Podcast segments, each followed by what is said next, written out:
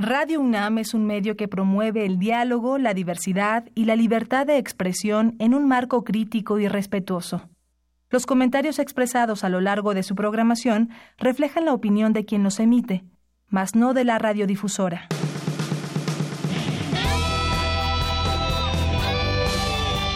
Prisma RU. Relatamos al mundo.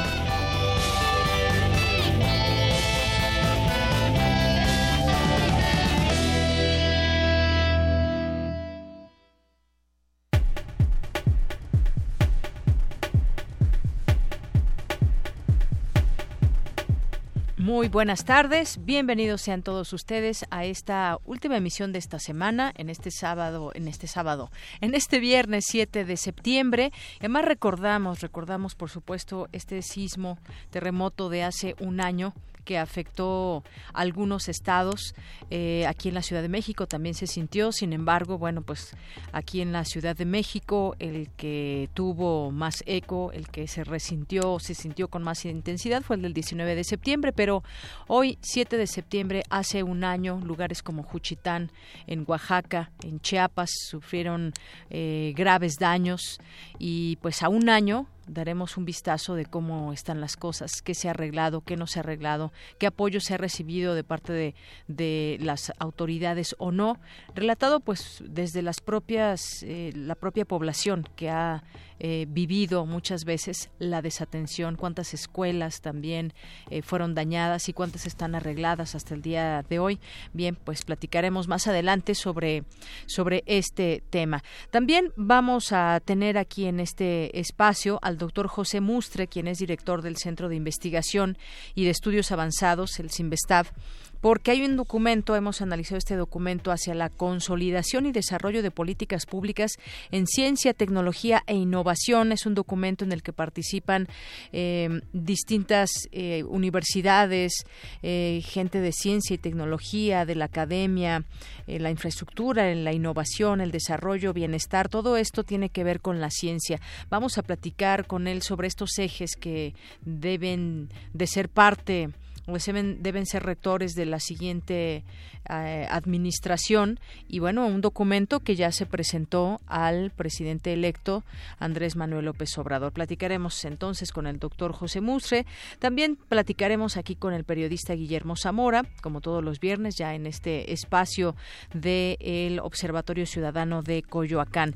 También vamos a tener en nuestra segunda hora una conversación con Gloria Sánchez López, ella es presidenta municipal de Juchitán de Zaragoza en Oaxaca y justamente queremos platicar con ella la situación que apremia a los habitantes de esta zona de Oaxaca.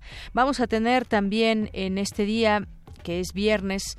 Música, melomanía con Dulce Wet, jefa de discoteca de Radio UNAM. Seguramente, pues como todos los viernes, nos trae las mejores recomendaciones para ir a disfrutar buena música. Aquí la tendremos en nuestra segunda hora de Prisma RU. Mi compañera Virginia Sánchez, que tiene a su cargo la sección de Cantera RU, entrevistará a Carla Cefo, egresada del Instituto de Energías Renovables de la UNAM. Y bueno, pues aquí escucharemos con mucha atención eh, su sección. También tendremos información de cultura. Tamara Quirós en este espacio entrevistará a Alejandro Maza Varela, dramaturgo por la obra El cuerpo del sol, que se presenta en la sala Julián Carrillo. Tendremos también información nacional, información internacional y así que quédese con nosotros en esta emisión del viernes 7 de septiembre. Bueno, pues vámonos ahora con nuestro resumen informativo. Relatamos al mundo. Relatamos al mundo. Una con siete minutos en los temas universitarios otorgan la medalla Bellas Artes de Arquitectura al ingeniero investigador emérito de la UNAM y catedrático Roberto Meli. En el 68, la protesta de los estudiantes abrió la puerta para la crítica con imágenes contra el gobierno. Cindy Pérez nos, nos ampliará la información en unos minutos más. Analicen en la UNAM de qué manera los directivos de las escuelas de educación media superior se enfrentan al tema de las drogas y el narcotráfico en México. Más adelante, Dulce García con los detalles. El día de ayer falleció la doctora Guadalupe Curiel de Foz, es directora del instituto, era directora del Instituto de Investigaciones Bibliográficas de la UNAM. También daremos algunos otros eh, detalles sobre su trayectoria. Por supuesto, también, también aquí le tendremos lo que se ha dicho en las últimas horas, la postura ya de los distintos directores de facultades e institutos sobre lo que está sucediendo en nuestra casa de estudios y las acciones que ya se han llevado a cabo contra la violencia. En los temas nacionales, para recordar a las 82 víctimas mortales que ocasionó el terremoto de 8.2 grados en el istmo de Tehuantepec, autoridades municipales de Juchitán encabezaron el izamiento de la bandera nacional a media asta. A un año de los sismos en la Ciudad de México, 45 escuelas públicas no reúnen las condiciones de seguridad necesarias para prestar el servicio, informó la Secretaría de Educación Pública. El Observatorio Ciudadano Nacional del Feminicidio exigió al presidente electo Andrés Manuel López Obrador garantizar que en su gobierno tendrá como prioridad el cese de la violencia feminicida. La Procuraduría General de la República retiró la orden de aprehensión contra Rafael Rosas Bocardo, señalado como prestanombres del exgobernador de Veracruz, Javier Duarte. Luego aceptará colaborar con su testimonio. En tanto, los suegros de Javier Duarte reclamaron ante un juez federal el descongelamiento de sus cuentas bancarias, argumentando que la Suprema Corte de Justicia de la Nación ya invalidó la norma que permitía ese tipo de aseguramiento sin orden judicial. La Comisión Reguladora de Energía hizo modificaciones a los lineamientos de máxima visibilidad de los precios de, de petrolíferos en gasolineras, según publicó hoy el Diario Oficial de la Federación. Un comando perteneciente a la organización criminal La Línea ejecutó a cuatro agentes de la Comisión Estatal de Seguridad e hirió a otros seis durante una emboscada en el municipio de Bocoina, en Chihuahua. En los temas de economía, en agosto pasado la inflación se incrementó 0.58%, con lo que la tasa anual fue de 4.90%, de acuerdo con información del INEGI. Caminos y Puentes Federales anunció que las tarifas de peaje de la red carretera del país subirán su costo a partir de hoy. En los temas internacionales, las víctimas por el fuerte terremoto que sacudió la isla de Hokkaido, en el norte de Japón, asciende a 18 muertos y más de 300 heridos, confirmó hoy el primer ministro nipón Shinzo Abe, tras señalar que la mitad de la isla continúa sin suministro eléctrico. El gobierno de Perú recuperó una máscara de oro de la civilización prehispánica sicán, también conocida como Lambayeque, tras 19 años de litigio en los tribunales de Alemania. El candidato presidencial brasileño Jair Bolsonaro, herido gravemente ayer con una de una puñalada, aseguró que nunca hizo daño a nadie. El mensaje fue grabado en el hospital Juiz de Fora, donde fue operado tras el atentado. Campus RU.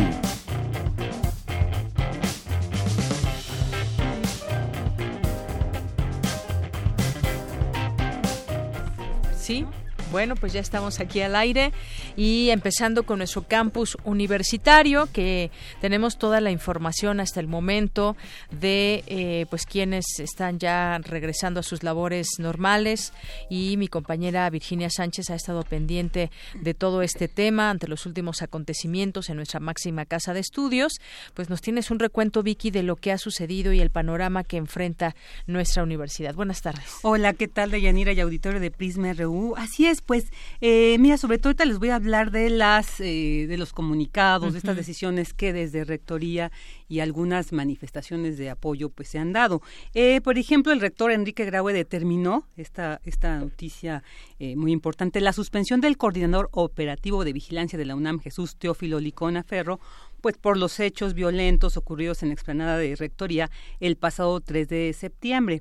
Asimismo, el rector se reunió con los miembros de la Comisión Especial de Seguridad del Consejo Universitario, a quienes pidió investigar la actuación de elementos de vigilancia UNAM durante los acontecimientos referidos y revisar meticulosamente los materiales que tiene en poder la universidad para poder deslindar de responsabilidades y en su caso dijo realizar las sanciones correspondientes.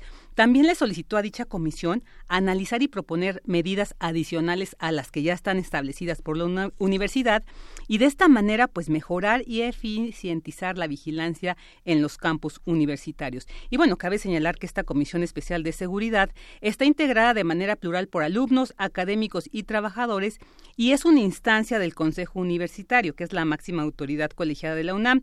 Y bueno, ya se dijo las conclusiones que, que ellos tomen, las asumirá la Rectoría.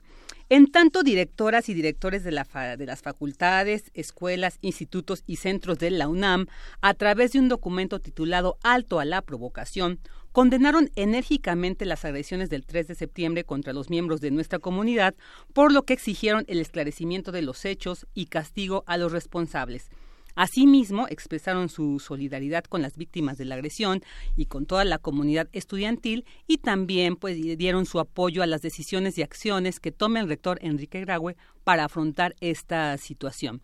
Y respecto a las entidades que se encontraban en paro esta mañana, reanudaron actividades académicas las facultades de Economía, Derecho, Odontología, Ingeniería y Contaduría y Administración, eh, las FES Aragón, Zaragoza y Iztacala y las Escuelas Nacionales de Estudios Superiores de Juriquilla y Morelia, así como el CCH Sur y los planteles 1, 7 y 9 de la Escuela Nacional Preparatoria. En cuanto a los institutos, centros y unidades de investigación, los museos, el Centro Cultural Universitario y las clínicas de atención odontológica, bueno, pues han mantenido sus actividades normales. En este momento también se lleva a cabo la Asamblea Interuniversitaria en el Auditorio Ho Chi Minh de la Facultad de Economía y pues estaremos al pendiente, ¿no? Ahí al parecer se decidirán, eh, bueno, algunos de los puntos eh, del pliego petitorio que estarán conformando las mesas, estas de negociación y también pues que eh, entidades levantan o mantienen el paro universitario. Pues hasta el momento esta es la información que sobre este conflicto, esta situación en la UNAM tenemos. Pues muchas gracias Vicky, vemos mucha organización de parte de los estudiantes y bueno, pues respuestas puntuales que han dado en el caso de lo que nos comentas de parte de directores, institutos que pues respaldan las acciones del rector y también pues las acciones que se han llevado ayer, que desde ayer venimos comentando. Pues muchas gracias Vicky. Gracias a ti, Deyanira. Buenas tardes. Muy buenas tardes a mi compañera Virginia Sánchez. Vamos ahora con Cristina Godínez sobre estos hechos. La NUYES, eh, el presidente electo y legisladores manifestaron su respaldo a la UNAM y demandaron una investigación sobre el caso. Adelante, Cristina. La Asociación Nacional de Universidades e Instituciones de Educación Superior rechazó los actos violentos ocurridos en la Universidad Nacional Autónoma de México y se sumó a la demanda para erradicar todo acto de violencia que irrumpa la vida universitaria y académica de esta casa de estudios expresó su respaldo a las acciones impulsadas por el rector Enrique Graue para esclarecer los hechos y fortalecer las condiciones para el desarrollo de sus funciones sustantivas. Además, hizo un llamado a las autoridades para que, en el ámbito de sus competencias en relación con los responsables, se proceda conforme a derecho. Por su parte, el presidente electo Andrés Manuel López Obrador se solidarizó con los estudiantes de la UNAM, se comprometió a extinguir el porrismo y el próximo lunes se reunirá con el rector Enrique Graue. No va a permitir el nuevo gobierno que se lleven a cabo acciones vandálicas en contra de los estudiantes. No queremos Mientras tanto, el jefe de gobierno José Ramón Amieva informó que se reforzó la seguridad en las inmediaciones de las preparatorias, los SHs y en Ciudad Universitaria. Entonces, este, eh, e incluso hemos pedido que ahora la presencia policial que ya está reforzada, pues sea más evidente que los alumnos se sientan, primero, sientan que está presente la policía y segundo, que confíen en la policía y en todas, en todas las demás instancias para pedir este auxilio en caso de que así lo requieran. El Senado condenó la agresión y exigió que se redoble la seguridad en las instalaciones universitarias y se investigue a quienes provocaron la violencia. No basta con la expulsión de los agresores, tiene que hacerse justicia. Demandamos una investigación que revele con absoluta claridad quién patrocina o fomenta a los porros y quién pretende beneficiarse con ello. Es indispensable que la Procuraduría General de la República inicie, tome esta investigación. Es indispensable que no eluda la responsabilidad, porque ahora se está viendo que si atrae o no atrae. Es un asunto de la mayor relevancia para el país y los estudiantes lo que están pidiendo y lo que están exigiendo es que se haga justicia. La Cámara de Diputados, por su parte, exhortó a la Procuraduría General de Justicia de la Ciudad de México a que agilice indagatorias que conduzcan a la sanción de los porros que agredieron a los estudiantes. Para Radio UNAM, Cristina Godínez. Gracias, Cristina, por esta información. Y bueno, también. Eh, Vamos a ir con esta información de mi compañera Cindy Pérez Ramírez. Otorgan la medalla Bellas Artes de Arquitectura al ingeniero investigador emérito de la UNAM y catedrático Roberto Meli. Adelante, Cindy. Así es, Deyanira Roberto Meli recibió la Medalla Bellas Artes de Arquitectura como reconocimiento a su estudio en la ingeniería sísmica y su compromiso por el cuidado y restauración de edificios históricos y artísticos. Originario de Roma, Italia, Roberto Meli llegó a México para hacer la carrera de ingeniero civil en la UNAM. Desde 1967 es investigador emérito de esta casa de estudios y recientemente obtuvo el reconocimiento a la trayectoria en ingeniería por la Asociación de Desarrolladores Inmobiliarios, distinción que antes obtuvieron tres de sus maestros. En el acto realizado en la sala Manuel M. Ponce del Palacio de Bellas Artes, Roberto Meli se dijo honrado por el reconocimiento a su trabajo. Se ha hablado aquí que existe un grupo que se dedica a, esto, a, este, a los edificios históricos, a la ingeniería de los edificios históricos en el Instituto de Ingeniería y esto, es cierto, y ese grupo, tengo que decir, ha estado creciendo. Ya algunos de ellos, de los que fueron originalmente mis eh, asistentes o, eh, mis alumnos, eh, tienen su, son totalmente independientes, nos vemos y platicamos de vez en cuando y eso me da mucho gusto que se vaya diversificando. Yo debo mencionar a la importancia de la, que, ha tenido el ingeniero Roberto Sánchez en todas, sobre todo en todas las obras, en todos los proyectos de obras de, rehabilitación de edificios históricos. Agradecerles y espero que eh, ya me han dado tareas aquí, no quiero poderlas ejecutar todas, pero espero eh, seguir trabajando en este tema. Durante la ceremonia, la secretaria de Cultura del Gobierno de la República, María Cristina García Cepeda, destacó sus invaluables aportaciones, conocimiento y talento como parte del Comité Ciudadano que la dependencia a su cargo creó para atender la restauración del patrimonio cultural dañado por los sismos de septiembre de 2017. Asimismo, agregó que un capítulo especial y memorable para él y nuestro país está en la Catedral Metropolitana, en donde realizó las medidas correctivas y de rehabilitación durante 10 años que se tradujo en la reducción de cerca de un metro de los hundimientos diferenciales que existían al iniciar el proyecto. La participación de Roberto Meli ha sido fundamental para garantizar el seguimiento y la restauración del patrimonio dañado durante los sismos de 2017. Debemos de reconocer en Roberto Meli al incansable promotor y formador de profesionales, al eminente doctor, al pionero del estudio estructural de las edificaciones en México, al curador de nuestro patrimonio, pero sobre todo al ser humano generoso, siempre dispuesto a brindar su conocimiento y su trabajo incansable para la preservación del gran patrimonio cultural y histórico de nuestro país. Un talentoso científico que escucha la voz del arte, que aprecia su raíz, que mira al cielo para escribir con su obra y trayectoria el despertar del ser humano a la cultura. Este es el reporte que tenemos de Yanira. Muy buenas tardes. Gracias, gracias Cindy Pérez Ramírez por esta información. También, pues, eh, reconocer la labor de la doctora en Historia Guadalupe Curiel por la Facultad de Filosofía y Letras, que hoy se conoce de esta noticia de su fallecimiento, integrante del Instituto de Investigaciones Bibliográficas, entidad académica en la que fue jefa del Departamento de Difusión Cultural, coordinadora de la Hemeroteca Nacional de México y recientemente directora del propio instituto. Como académica, colaboró con las universidades de Guanajuato y Autónoma Metropolitana, plantel Azcapotzalco. En la UNAM se desempeñó como profesora en el Colegio de Historia de Filosofía y Letras, donde impartió metodología y técnicas de la investigación e iniciación a la investigación histórica 1 y 2. En el campo de la investigación ha incursionado, incursionó en varias líneas que se desarrollaron en investigaciones bibliográficas, entre las que se encuentran el estudio y rescate de fuentes, en particular acerca de la historiografía colonial del norte de México y de la bibliohemerografía, historia y literatura del siglo XIX mexicano. Descanse en paz la doctora Guadalupe Curiel. Queremos escuchar tu voz. Nuestro teléfono en cabina es 55 36 43 39.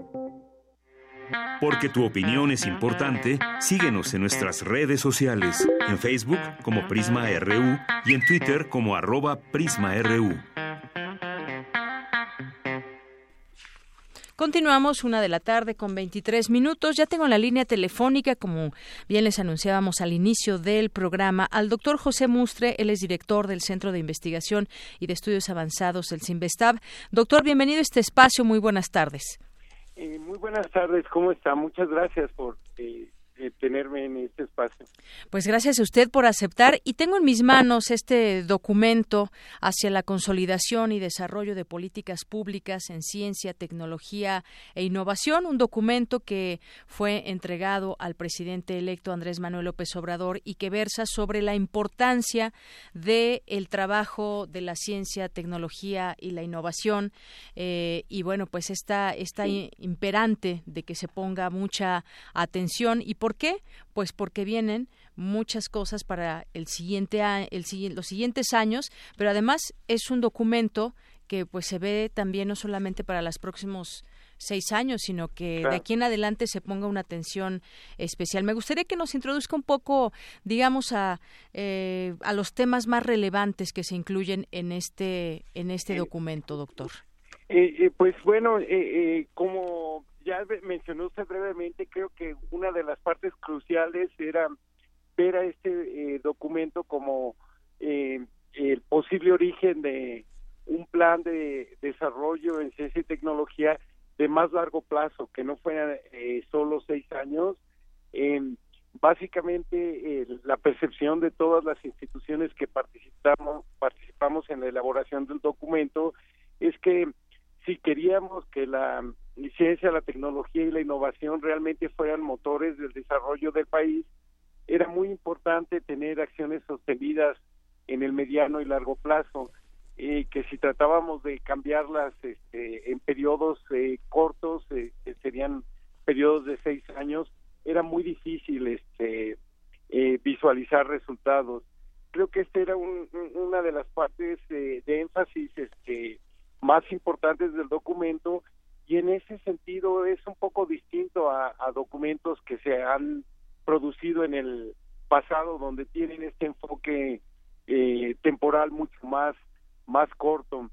Y creo que esta fue una de las cosas que como comentaba todas las instituciones que participamos lo veíamos como muy importante. Este eh, otra parte que creo que cabría resaltar este desde mi punto de vista era que entender que eh, todo el sistema de investigación que tenemos actualmente en el país, em, si bien se había desarrollado em, en buena medida desde mediados del, siglo XX en forma un poco desarticulada, estábamos ya en, en una estadía en donde eh, muchas de las instituciones estamos articuladas este eh, si vemos eh, incluso la producción este científica mexicana y en particular este la de la institución que represento más del 80% es este realizada en conjunto con alguna otra institución del país y muchas veces varias de ellas.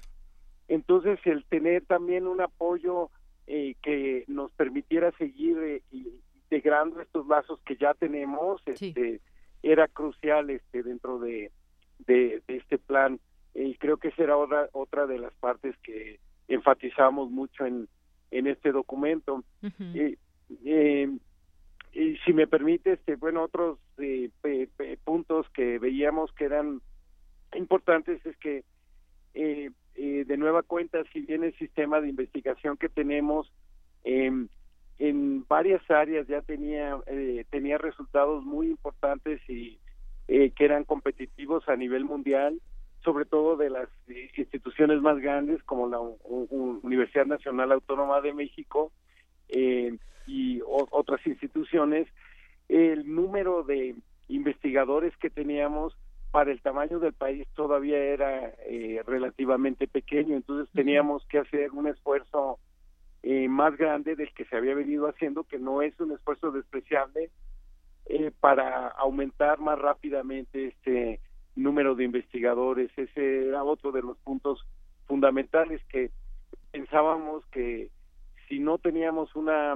masa crítica, aunque tuviéramos investigación eh, que era competitiva a nivel mundial, no teníamos el, eh, la suficiente cantidad de investigadores como para que se volviera de nueva cuenta un motor del desarrollo del, del país.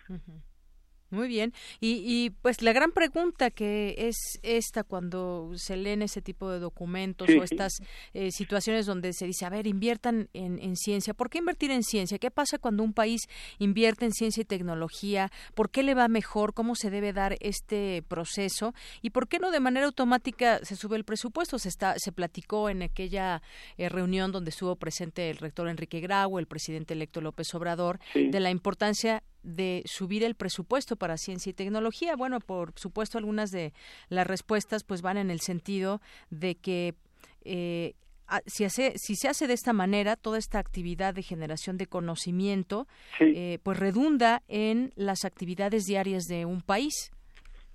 Claro, eh, esa, parte es fundamental, yo creo. Este, incluso es muy muy fácil ver que eh, los países que han adquirido mayor desarrollo económico eh, todos ellos este eh, han sido precedidos de etapas en donde la inversión en ciencia y tecnología es muy fuerte y después se, sostiene no entonces creo que la correlación es muy clara en, en estos casos y eh, por el otro lado en, en, los países que no han llegado a, tal estadía de, desarrollo em, siempre en forma invariable se ve que la inversión que se ha hecho en ciencia y tecnología ha sido eh, menor.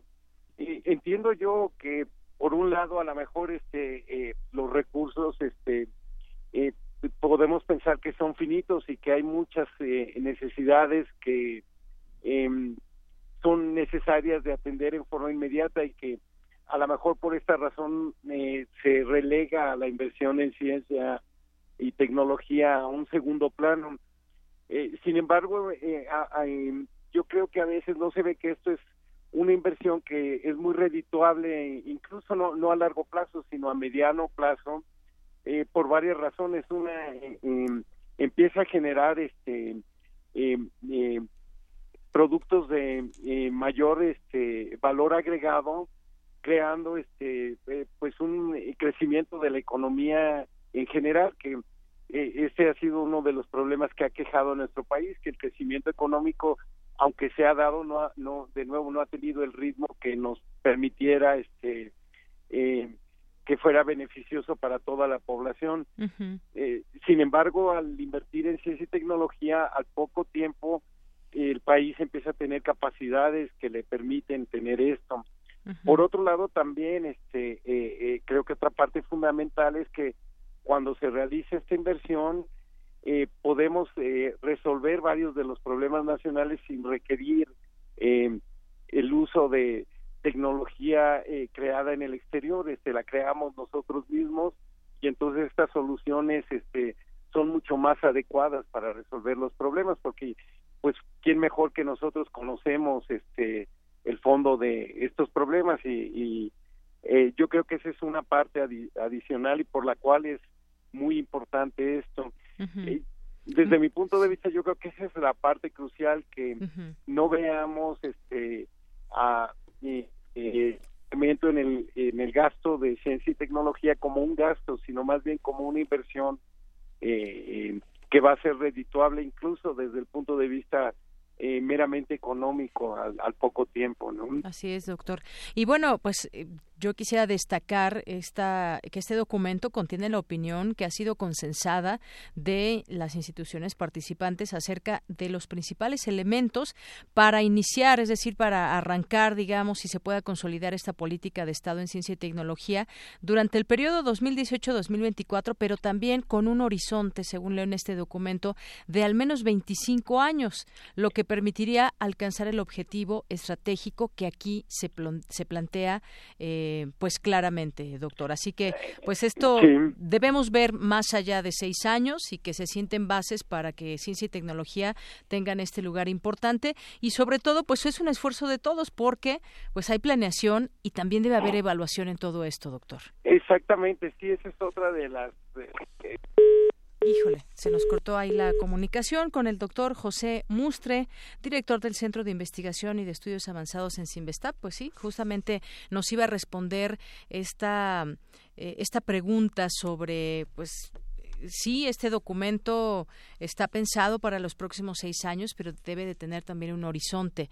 Eh, si dejamos, y yo creo que sucede también dentro de las expectativas de cualquier gobierno que comience, independientemente del partido al que pertenezca, del que emane el, el presidente en turno, pues se tienen que sentar bases. En este caso, bueno, pues estamos viendo que se aproximan quizás virajes, si me refiero, por ejemplo, al caso de la reforma educativa que se va a dar un viraje o incluso eh, se anunciaba una manifestación de la CENTE para pedir que se derogue la, eh, la reforma educativa y bueno, pues habrá que, eh, que también ir analizando cómo es que se da esta expectativa hacia 25 años. Nos decía, doctor, quedamos en que pues también se debe evaluar estos logros y con miras hacia 25 años también este documento.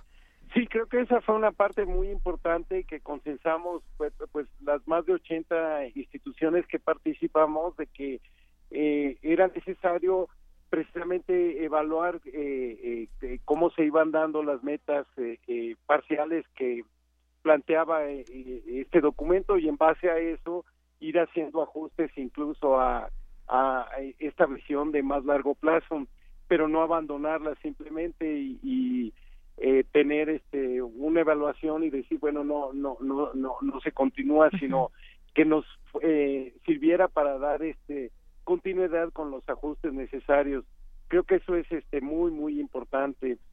Y, lo que resaltamos en algún momento también es que pues teníamos ejemplos históricos en nuestro país este de precisamente programas eh, de largo aliento de eh, política de estado eh, por nombrar algunos, este, eh, por ejemplo, todo el proceso de alfabetización fue un esfuerzo, este, no, no, no diría yo del gobierno, pero del Estado mexicano que duró alrededor de cuatro décadas, pero finalmente se cambiaron este, estos índices de alfabetización de, no sé, un menos de 20% a más de 95%. Claro, ese es un gran ejemplo que podemos decir, las cosas se pueden hacer, debe haber planeación y ahí están los resultados. Y sí, sí, sí, y otro muy claro que pues nos da mucho orgullo, es un poco más reciente, ¿no? Pero el eh, todas las campañas de vacunación que empezaron, por ejemplo, en los años 70, sí. eh, han permitido que México sea uno de los países líderes en erradicación de de enfermedades. Y también este ha sido un esfuerzo sostenido a lo largo de pues cuatro décadas o algo así. Entonces yo creo que tenemos estos ejemplos que nos sirven para decir es posible tener este programas de largo aliento y son los que al final este eh, son muy muy este provechosos para el desarrollo del país ¿no? muy bien. Pues eh, doctor sigamos platicando en otro momento de lo que viene. Yo creo que será muy enriquecedor seguir platicando de esto, eh, quizás el primer año, el segundo, el tercero, y ver cómo se va implementando o no todo este, eh, todas estas ideas propuestas que están consensadas y que nos gustaría saber si son, eh, si se van a cumplir estas expectativas o no. Si le parece bien, pues dejamos la puerta abierta para seguir platicando. No, desde luego, muchísimas gracias. Va a ser muy interesante. Claro que sí. Pues lo buscamos, doctor. Por lo pronto, muchas gracias. Al contrario, muchísimas gracias por darme la oportunidad de expresar mi opinión en este sentido. Muchas gracias, hasta luego. Hasta luego, buenas tardes. Buenas tardes. Fue el doctor José Mustre, director del Centro de Investigación y de Estudios Avanzados, el CIMBESTAB. Queremos escuchar tu voz. Nuestro teléfono en cabina es 55 36 43 39. Porque tu opinión es importante, síguenos en nuestras redes sociales, en Facebook como Prisma RU y en Twitter como arroba PrismaRU.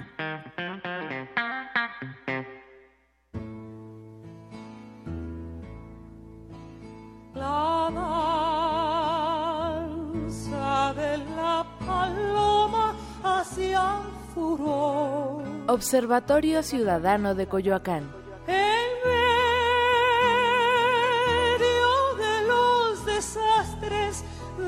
La nación.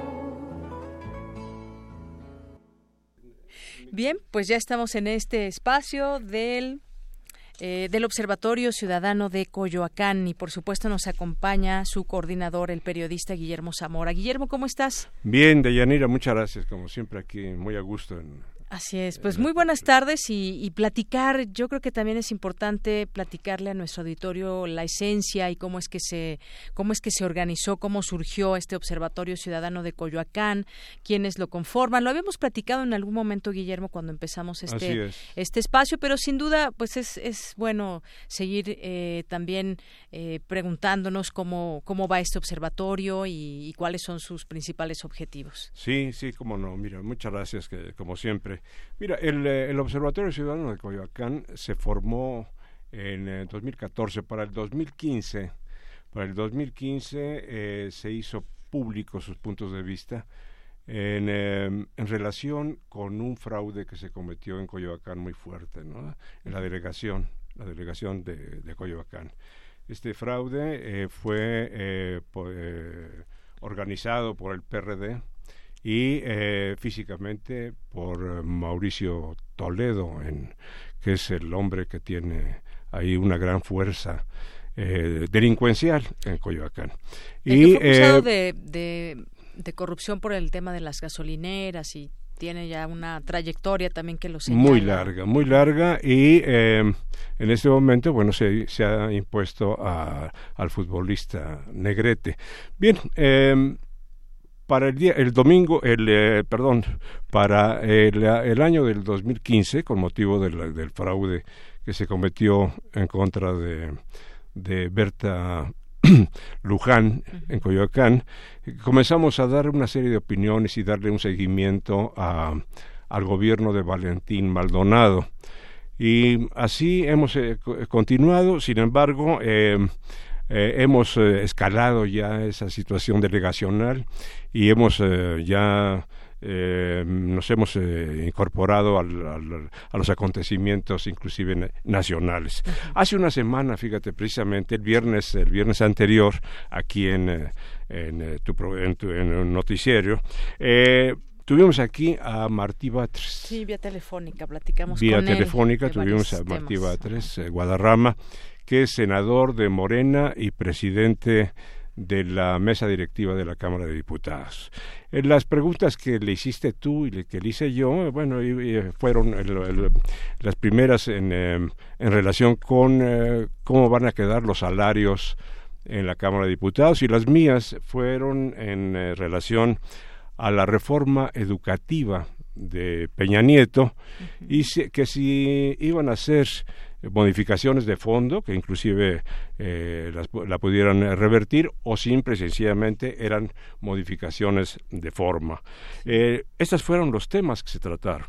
Al finalizar el espacio, un radio escucha uh -huh. hizo un comentario en relación con los personajes que está presentando el observatorio e indicó que el noticiario ya, ya parecía la voz oficial de Andrés Manuel López Obrador.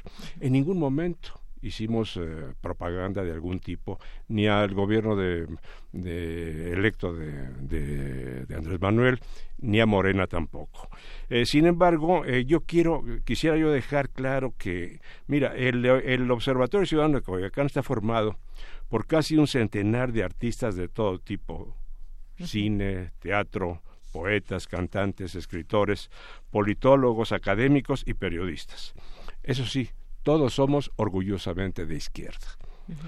Bien, eh, la mayoría son egresados de la, de la UNAM, de la UAM, eh, del Colegio de México, del Instituto Politécnico este, Nacional y otras instituciones de estudios superiores.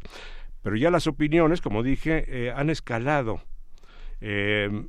lo delegacional citadino y hemos llegado a, comentar los, acontecimientos nacionales. Ya es un observatorio de lo que sucede en el país. de lo que sucede ya en el o sea, país. Tienen su sede ustedes como eh, personas que habitan en Coyoacán, pero que son observantes y también de lo que sucede en el país.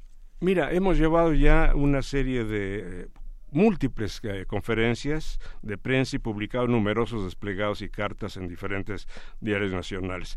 Ahora nuestro objetivo actual en estos momentos tan importantes en la vida nacional. En cuanto a los 12 o 15 minutos que tenemos aquí y los queremos aprovechar al máximo en Radio UNAM, es el de entrevistar a miembros del gabinete de Andrés Manuel López Obrador y al de Claudia Sheinbaum. Eh, queremos, yo creo que, consideramos que eh, es, es importante para los radioyentes debe eh, escuchar directamente a los protagonistas gubernamentales para que nos hablen sobre cuáles son sus proyectos, de qué manera se piensa, eh, piensa realizar, eh, las dificultades con las que seguramente van a tropezar y su interés particular en el cambio profundo de las estructuras políticas, económicas, sociales y culturales que han prevalecido en México durante casi 90 años. Eh, ya sabemos, fíjate, que existen grupos sociales de derecha que no están conformes con los cambios que se pueden llevar a cabo ellos quisieran que continuara el país en las condiciones de siempre. Pero creemos que afortunadamente la realidad va a ser otra. Treinta millones de mexicanos decidieron cambiar la terrible situación que todavía padecemos, de la cual ellos acaban y todavía sacan tajadas. Les da pena a, muchos de estos, eh, de estos grupos llamarse de derecha, porque saben lo que significa eh, a ello. Por último, nada más para, para precisar este tipo de cuestiones, de Yanira. Mira, entre nuestros miembros está Elenita Poliatowska, Lorenzo Meyer, Alejandro Solalinde, Armando Bartra, John Sachs Fernández, Demián Bichir, Alejandro Bichir, Enrique Semo, Ana María Cheto, Rafael Barajas El Fisgón, Florence Toussaint, Pedro Miguel, Laura Esquivel, John Ackerman, Ifigenia Martínez, Consuelo Sánchez, Alberto Montoya, Arturo Alcalde y muchísimos otros más. Muy bien. Sí, pues eh, quisimos en esta ocasión platicar de esto, de lo que hace el Observatorio Ciudadano de Coyoacán y además, pues ojalá que tengamos eh, poco a poco, lo hemos tenido así, esa oportunidad de entrevistar gente que es cercana tanto al gobierno elegido por los ciudadanos aquí en la Ciudad de México y a nivel nacional y que también el auditorio quizás eh, nosotros lo anunciaremos, por supuesto, antes de que inicie el programa, si tenemos a alguien como invitado, para que también puedan participar. Quizás también tengan alguna pregunta que hacer, alguna observación, crítica o no. Yo creo que justamente de eso se trata en los medios de comunicación, hacer esta comunicación con, con la gente y sea de la postura que sea, siempre manejándonos pues con mucho respeto, con mucha, una actitud también crítica. Decían ahora, pues bueno, quienes votaron por López Obrador ahora estarán aplaudiendo todo no, pues también hay que tomar una postura crítica, cuando se deba y, así lo han dicho en las cámaras, ¿no? Mencionabas hace un momento a Martí Batres, que es presidente de, la mesa directiva del Senado, eh, y pues bueno, también algunos otros que han dicho, pues sí, vamos a vamos a, legislar con miras a lo que requiere la gente. Esperemos que, por supuesto, así sea, y si no, nos, pues la, la nación se los demandará, ¿no? Así es, efectivamente. Muy bien, Pues sí, esta es parte de las labores que lleva a cabo el Observatorio Ciudadano de Coyoacán y, por supuesto, también eh, seguiremos platicando de las personas, con las personas que lo conforman, que aquí ya hemos tenido a varios. Que muchas de ellas ya han estado aquí. A Lorenzo Meyer, por ejemplo. Lorenzo Meyer, este, ha estado aquí Armando Bartra, Héctor Díaz Polanco, Gabriela Rodríguez, Alberto Montoya, Lorenzo Meyer. Así es, la, la próxima secretaria de Desarrollo Social en, de, Claudia Sheinbaum. En Claudia Sheinbaum. Así es. Y bueno, pues aquí seguiremos teniendo algunos otros eh, personajes que pues que estén también dándonos esa información y respondiendo a las preguntas que, que tendrá la ciudadanía. Seguramente, sí. Muy bien, pues muchísimas gracias. Gracias a eh, ti, Deyanira, No sé si quieres comentar algo más. Muchas gracias. Hasta pues aquí la dejamos y ya nos informarás quién viene la ¿Quién viene con semana. la debida anticipación? Muy bien, pues muchísimas gracias. Muchas gracias a ti, Zamora, periodista y coordinador del eh, Observatorio Ciudadano de Coyoacán. Porque tu opinión es importante, síguenos en nuestras redes sociales, en Facebook como Prisma RU y en Twitter como arroba PrismaRU. Queremos escuchar tu voz. Nuestro teléfono en cabina es 55 36 43 39. Bien, continuamos y tenemos algunos datos que compartirle. Pues, ¿qué creen antes de que se despida este sexenio? Pues otro aumento, ni más ni menos que en el peaje de las autopistas, en las casetas. A partir de hoy sube perdón, la tarifa del peaje en las autopistas, así lo anunció Caminos y Puentes Federales. Uno de los aumentos es en la autopista México-Puebla, el cual subirá nueve pesos, pasando de 156 que se pagaba hasta hoy a 165 pesos. La autopista México-Querétaro incrementará dos pesos, quedando en 166 a pagar. Solo por mencionar algunas, la tarifa que se mantendrá sin cambios será el corredor México-Cuernavaca-Acapulco, que se mantendrá sin cambios esta, esta tarifa. Y bueno, pues hoy eh, se recuerdan a muchas de las víctimas y sobre todo también, pues qué ha pasado a un año del sismo en el istmo de Tehuantepec. Entre otras cosas, hoy, el próximo también 19 de septiembre, el presidente electo presentará un plan de reconstrucción nacional en favor de los damnificados del 19 de septiembre, 7 de septiembre, en su primera etapa, darán ayuda con una inversión directa de 45 mil millones de pesos. Ya hay un documento donde se plantea un censo a los afectados, conocer el número exacto y comenzar la reconstrucción de viviendas dañadas en Chiapas, en Oaxaca, en Morelos, Estado de México, Tabasco y también la Ciudad de México. La información de la base de datos de la Secretaría de Desarrollo Agrario, Territorial y Urbano muestra que hay 180 mil viviendas eh, con afectaciones, de las cuales 50 mil tienen un daño total eh, por 28 de 28%. La propuesta que se maneja es que cada damnificado supervise y constate la aplicación de los recursos para la construcción de hogares de 57 metros cuadrados con estufa ecológica y módulo de lavado de ropa y trastes integrados. El costo aproximado por vivienda es de 169 mil pesos. Esto es lo que lo que se anuncia. A un año quedan muchas deudas y todavía muchas cosas por eh, seguir eh, viendo si pues cómo va este ejercer el presupuesto que de pronto pues no se sabe cómo fluye ese dinero. Lo seguimos platicando en, en, nuestra segunda hora. Por lo pronto nos vamos ahora a la sección de cultura. Prisma RU. Relatamos al mundo.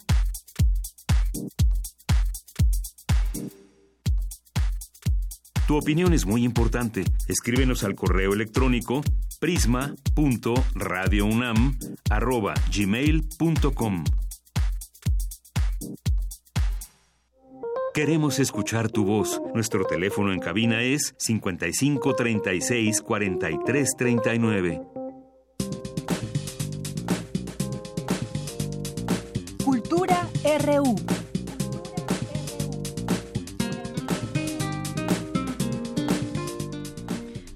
Bien, continuamos, ya estamos en la sección de cultura. Tamara Quirós, muy buenas tardes. Deyanira, muy buenas tardes, ¿cómo estás? Muy bien, muchas gracias. Ya es viernes, Deyanira, ya ya vamos a finalizar esta semana y bueno, como muchos de ustedes saben, bueno, primero, muy buenas tardes a todos aquellos que nos escuchan a través de la frecuencia de Radio UNAM.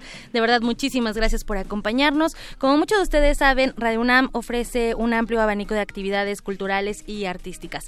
Todos los lunes, Montserrat Muñoz nos comparte la cartelera de los eventos semanales, qué es lo que va a haber en cuanto a música, danza y bueno, hoy nos vamos a enfocar al teatro porque los lunes en la sala Julián Carrillo se presenta El cuerpo del Sol, un proyecto inspirado en los conflictos actuales de Siria. Y bueno, para darnos más detalles detalles de esta puesta en escena, nos acompaña el dramaturgo y productor Alejandro Maza y también Eduardo Camacho, él es escenógrafo de El Cuerpo del Sol. Chicos, bienvenidos, muy buenas tardes. Hola, ¿qué tal? Muchas gracias. Muy, muchas gracias. Al contrario, bienvenidos a, a su casa, a este espacio.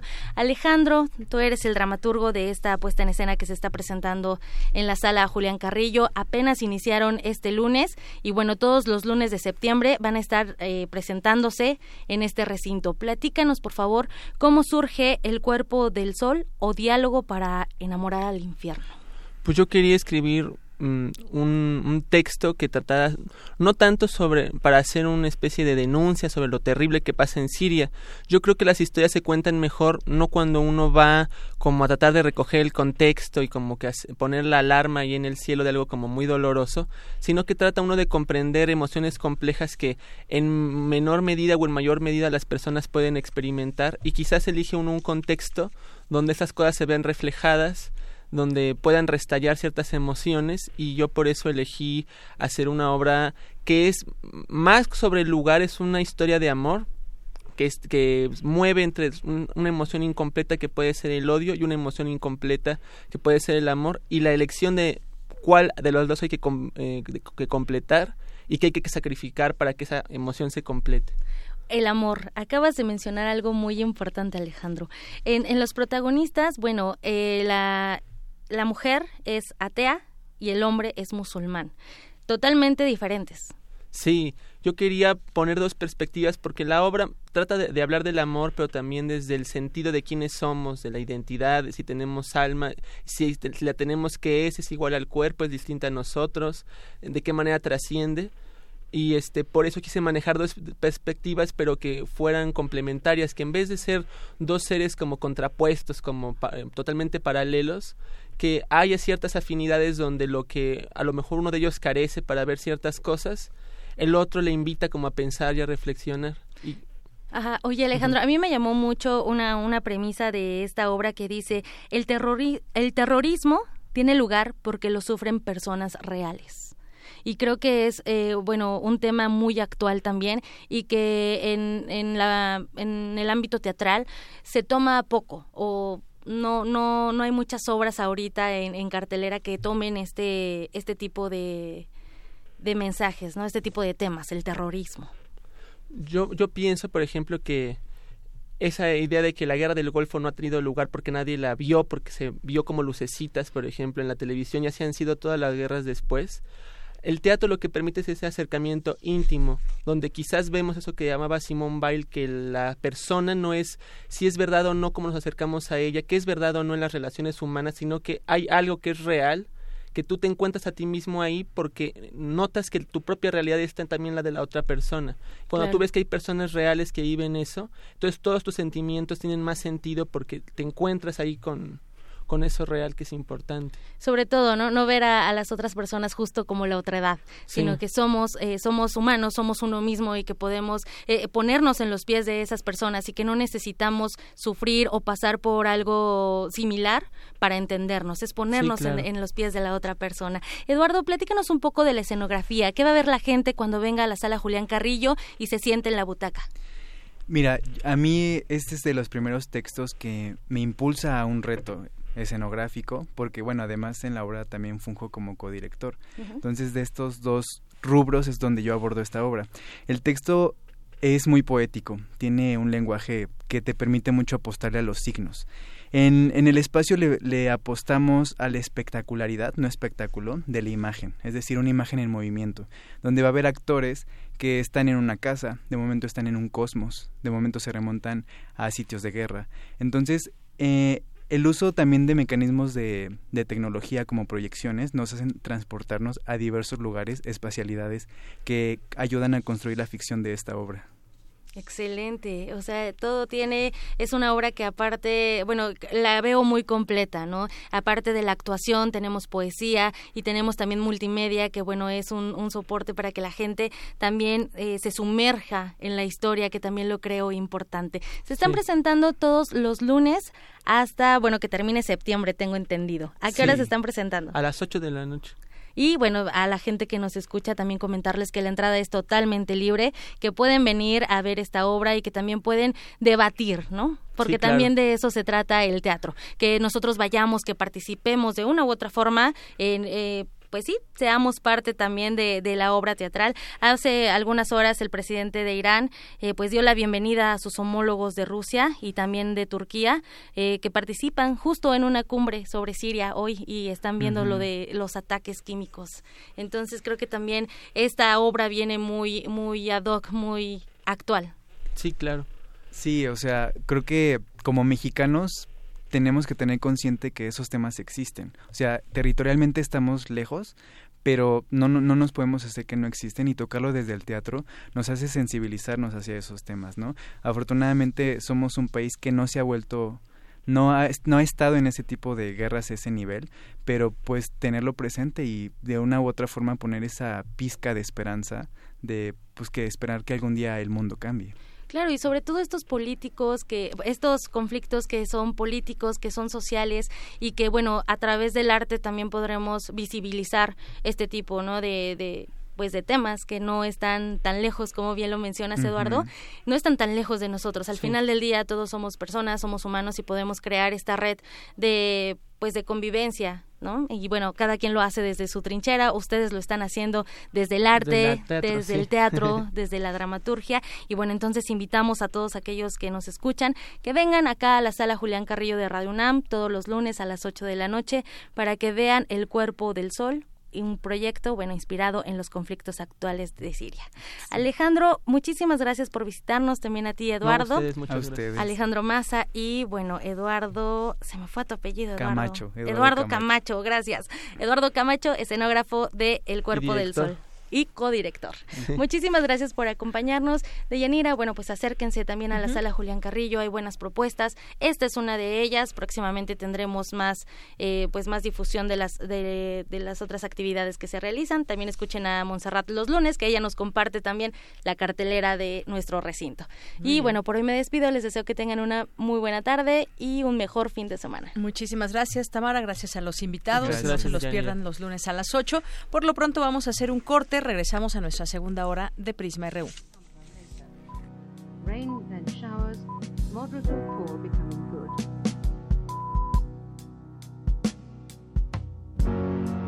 Southwesterly 6 to gale 8, occasionally severe gale 9. At the third stroke, it will be 11, 24 and 50 seconds. At the third stroke, British Broadcasting Corporation. At the third in north, it will be 8, 57, otherwise variable 4, mainly northerly in southeast. A happy new year to you. At the third stroke, it will be 11, 25, precisely.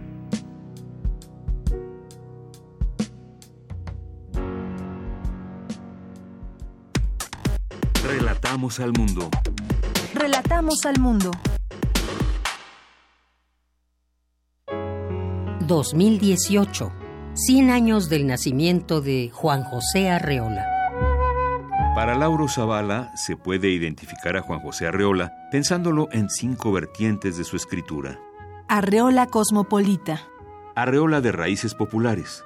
Un escritor polígrafo, es decir, que escribió textos en muy distintos registros genéricos, prosa, poesía, ensayo y textos híbridos. Autor con raíces en la tradición oral, un escritor musical. Por todas las características ya mencionadas, un escritor moderno.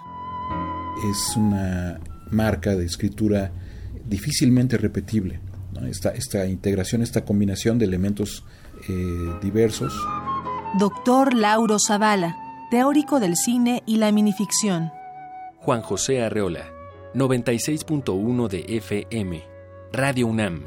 Experiencia sonora. El Museo Universitario del Chopo te invita a visitar dos nuevas exposiciones a partir del 11 de agosto. Telón de Boca, de Pía Camil, un textil sonoro realizado con 350 playeras de bandas musicales intercambiadas con visitantes del museo y del Tianguis Cultural del Chopo, realizado en resonancia con su valor en la cultura alternativa y sus modos de interacción. Esta instalación escultórica estará en la Galería Central hasta el 9 de diciembre. De lo líquido del agua, allí donde otros han fracasado, yo no fracasé. Muestra del artista mexicano Marek Wolfried, que consiste en una pecera habitada por especies marinas endémicas de Latinoamérica y esculturas referidas al geometrismo del sur de esta región. La obra forma parte de la Galería Nómada 10.000 del artista venezolano Armando Rosales, en la Galería Alternativa hasta el 23 de septiembre. Más información en www.chopo.unam.mx. Las propuestas emergentes y transdisciplinarias están en el Museo Universitario del Chopo. Hola, mi nombre es Renata y después de mucho tiempo, hoy regresé al lugar donde nací. Aquí aprendí a andar en bicicleta. Aquí pasaba las tardes después de la escuela. ¡Ay, Bruno! Mi secundaria, el mercado, mi colonia. Estoy muy feliz de regresar. Y porque mi país me importa, ya actualicé mi domicilio y mi credencial para votar. Tú también notifica al INE cualquier cambio en tus datos y participa en las decisiones de tu localidad. INE. Museo Nacional de Arte exhibe la muestra Gliptoteca de la Piedra al Barro, escultura mexicana siglos XIX y XX, que reúne más de 70 esculturas en yeso, mármol, bronce, terracota, barro, piedra y madera, además de trabajos sobre papel en la escultura como dibujos, litografías y grabados. La exposición Gliptoteca de la Piedra al Barro, escultura mexicana siglos XIX y XX, se puede visitar en el Museo Nacional de Arte, calle Tacuba número 8, Centro Histórico de la Ciudad de México. Cada disciplina sigue una convención de sus propios signos, conceptos representados por caracteres como las matemáticas o la música. Ese es el fenómeno al que llamamos notación.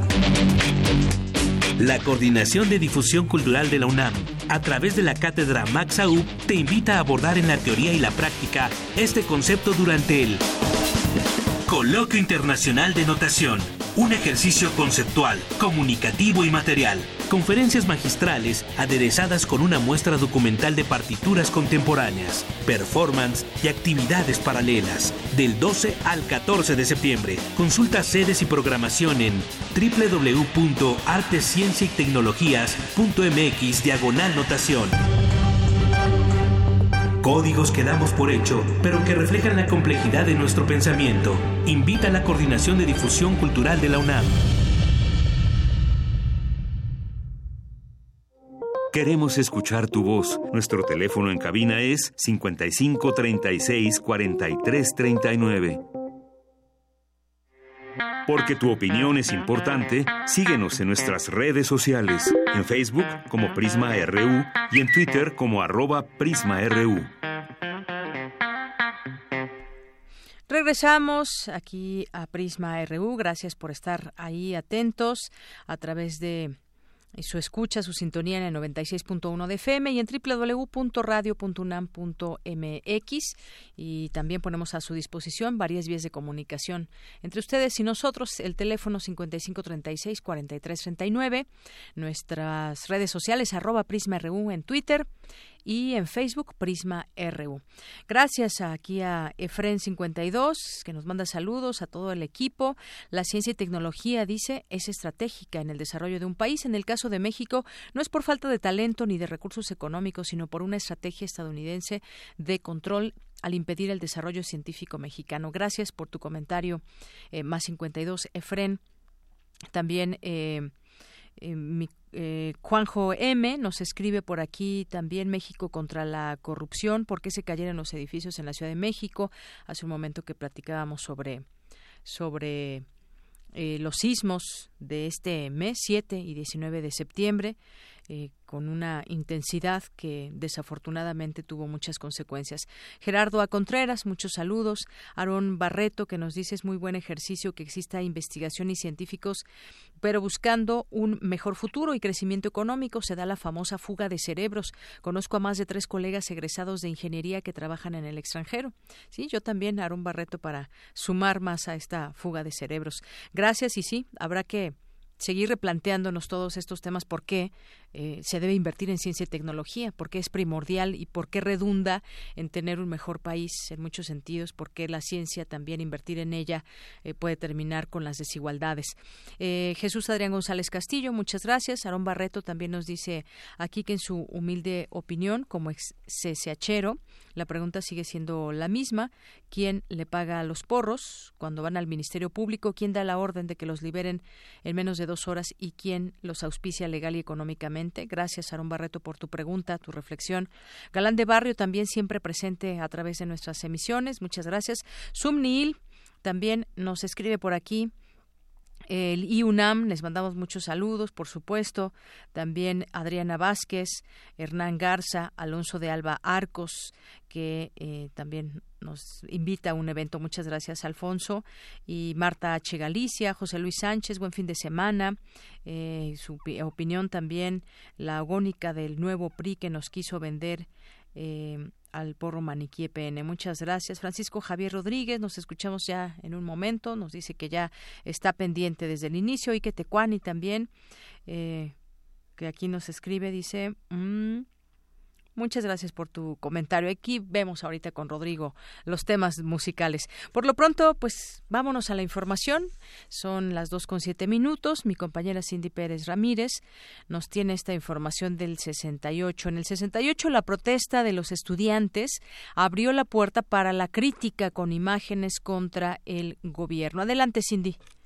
Deyanira, me da mucho gusto saludarte en este viernes y también a todos nuestros radioescuchas en Prisma RU. En el marco del ciclo de actividades académicas Las Ciencias Sociales ante el 68, se realizó en el Instituto de Investigaciones Sociales de la UNAM la mesa redonda Imágenes y lucha en la gráfica del 68, en donde Jorge Meléndez Preciado, académico de la Facultad de Ciencias Políticas y Sociales de la UNAM, señaló que en el 68, al no contar con medios de comunicación, se tuvo que hacer propaganda con otros vehículos de difusión como la pinta de perros. Otro vehículo de difusión era pintar las bardas. Según el libro de Raúl Jardón Guardiola, en esas pintas de bardas mataron cuando menos a tres compañeros. O sea, la pinta de bardas costaba la vida, ahora parece esto muy sencillo, pero no era así. También pintábamos los camiones y los trolebuses que venían a Ciudad Universitaria. Habría que decir que una gran propaganda se hizo gracias al rector Javier Barrosierra, porque eh, nos robamos varios mimeógrafos de la entonces Escuela de Economía y nos llamó el rector Barrosierra y nos dijo, pueden robarse en todos los lugares los mimeógrafos, nada más no digan que yo les di la posibilidad de hacerlo. Y eso era la gran propaganda del movimiento porque repartíamos volantes por todos lados. Hubo una gran cantidad de periodiquitos que salieron en muy diversos lugares. En tanto, Jorge Pérez Vega, pintor e integrante de los Nuevos Grabadores en 1968, dijo que los alumnos de lo que fue la antigua Academia de San Carlos, hoy Facultad de Artes y Diseño, produjeron materiales impresos para distribuirlos en las miles de brigadas que salían a las calles. A expresarnos como comunidad y dar a conocer nuestras opiniones y reclamos este, acerca de lo sucedido. Primero, elaboramos escritos para los volantes reproducidos en los mimeógrafos agregándoles dibujos a línea, rasgando la parte blanda del stencil, con el objetivo de informar con nuestros propios lenguajes al pueblo en general sobre el desarrollo de la movilización iniciada. Antes de organizarnos el comité de huelga para tener representación avalada por mayoría, y dada la característica académica de la escuela, ubicándonos como delegados, decidimos, en lugar de polemizar con discursos incendiarios en las asambleas plenarias, mejor llevar y traer información y atender los requerimientos urgentes de propaganda del Consejo Nacional de Huelga con técnicas sencillas como el grabado en linóleo y la serigrafía de bajo costo. Labores como la práctica del dibujo, las técnicas gráficas y el manejo del color resultaron muy útiles en la realización de las ideas visuales de protesta encomendadas a los talleres. De Yanira, la propaganda gráfica fue realizada en prácticamente todas las escuelas en huelga. La bayoneta, el gorila, la paloma ensangrentada, el candado en la boca, la madre atemorizada, la figura presidencial ridiculizada y otras representaciones contra la represión fueron símbolos principales desde los primeros días de lucha. Este es el reporte que tenemos. Muy buenas tardes. Gracias, Cindy. Muy buena toda esta información de lo que se sigue discutiendo a 50 años de este movimiento del 68. Y bueno, pues hay eh, también en este momento llevándose a cabo distintas eh, asambleas. Hay una en especial en la Facultad de Economías donde se discuten pues algunas, algunas situaciones a, a seguir eh, ahí con los estudiantes. Y por lo pronto también tenemos aquí un comunicado eh, de prensa donde la Procuraduría General de Justicia de la Ciudad de México eh, respeta la Procuraduría General de Justicia de la Ciudad de México respeta, pero no comparte los criterios y la decisión de la Procuraduría General de la República en cuanto a devolver la carpeta de investigación referente a los hechos ocurridos del pasado lunes 3 de septiembre en la explanada de la Rectoría de la Universidad Nacional Autónoma de México. No obstante, bajo las premisas de acceso a la justicia, derecho a la verdad y respeto al debido proceso, la Procuraduría Capitalina acepta la competencia y asume el compromiso de trabajar de manera profesional y decidida para esclarecer hasta las últimas consecuencias los eventos suscitados en Ciudad Universitaria. Las investigaciones de la Procuraduría Capitalina tendrán como objetivo el deslinde de responsabilidades para llevar ante un juez de control a las personas que hayan participado de alguna manera en las agresiones de que fueron objeto los estudiantes que se manifestaban de manera pacífica frente a la rectoría de la máxima casa de estudios. Para el gobierno de la Ciudad de México es prioridad la seguridad de los estudiantes, profesores, personal administrativo y de las instalaciones de la UNAM y por tanto la institución asume el compromiso de llevar justicia a las víctimas y sus familias, a quienes se les generarán los mecanismos de protección necesarios. Y la sociedad nos corresponde estar informados y atentos y exigirles a que se imparta verdaderamente la justicia sobre este y todos los casos que tenga en sus manos. Dos con trece minutos. Vamos con Dulce García. Analizan en la UNAM de qué manera los directivos de las escuelas de educación media superior se enfrentan al tema de las drogas y el narcotráfico en México. Adelante, Dulce. Deyanira, muy buenas tardes a ti al auditorio de Prisma RU. Durante el encuentro, directores escolares ante entornos desafiantes, consumo de drogas y narcomenudeo en bachilleratos de México, Ana Razo Pérez, profesora en el programa interdisciplinario sobre política y práctica educativa del Centro de Investigación y Docencia Económicas, señaló que hoy día la figura directiva se ve expuesta a un conjunto de experiencias y emociones que antes no existían. Vimos las estadísticas de la encuesta nacional sobre consumo de drogas, alcohol y tabaco en adolescentes y vimos que las cifras eran algo distinto a lo que no eran menores, no eran pequeñas.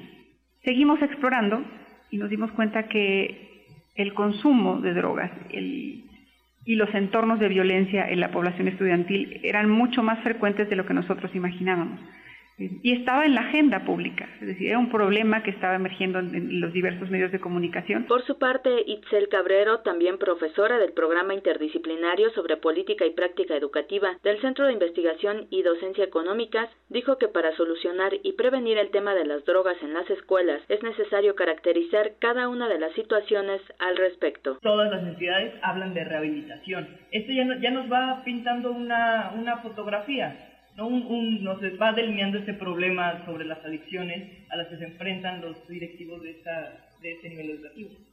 Violencia también está mencionada en todas las sociedades. Afortunadamente, de alguna manera, narcotráfico en particular y crimen organizado en particular es un porcentaje pequeño, pero no por pequeño es menos importante. Hasta aquí el reporte. Muy buenas tardes. Gracias, Dulce García, por la información. Vamos a continuar ahora con esto que nos preparó nuestra querida Margarita Castillo, que se llama Corazón.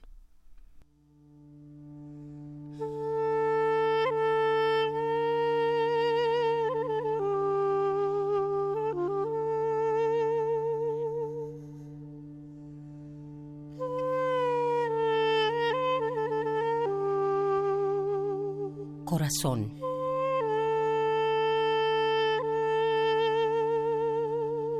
Corazón reloj. Corazón inyector.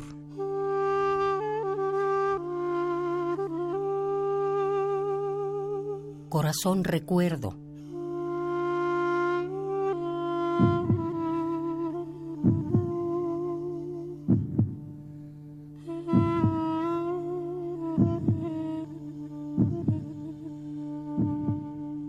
Corazón dolor.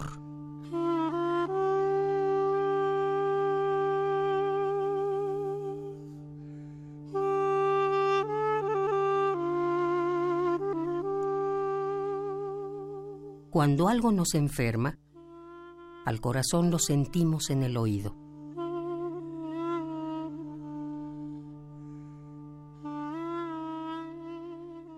Cuando algo nos angustia, el corazón se manifiesta en el pecho.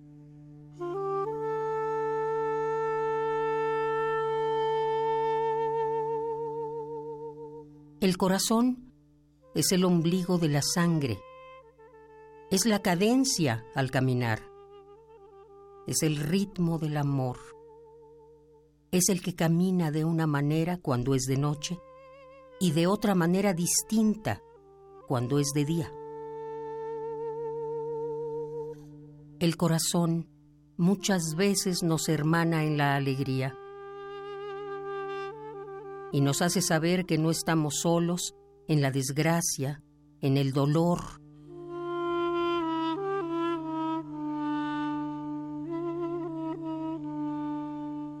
Otro corazón cerca nos hace sentirnos acompañados en la ausencia.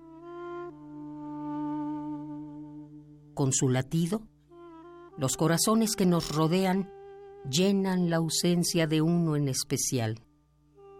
Llenan la ausencia de un corazón que dejó de sonar fuerte, pero que en realidad no se ha ido del todo, porque lo escuchamos con la memoria, porque oímos su latir dentro del nuestro.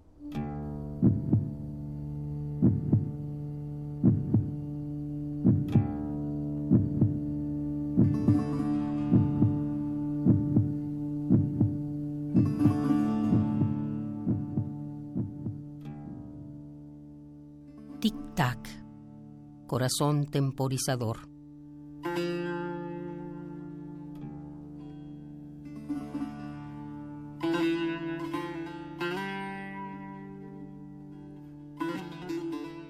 Tic-tac, tic-tac, corazón, cronómetro.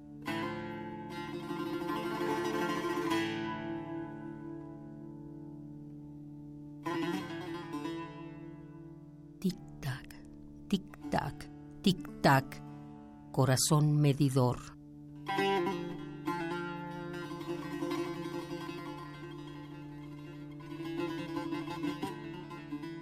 Tic-tac, corazón distribuidor.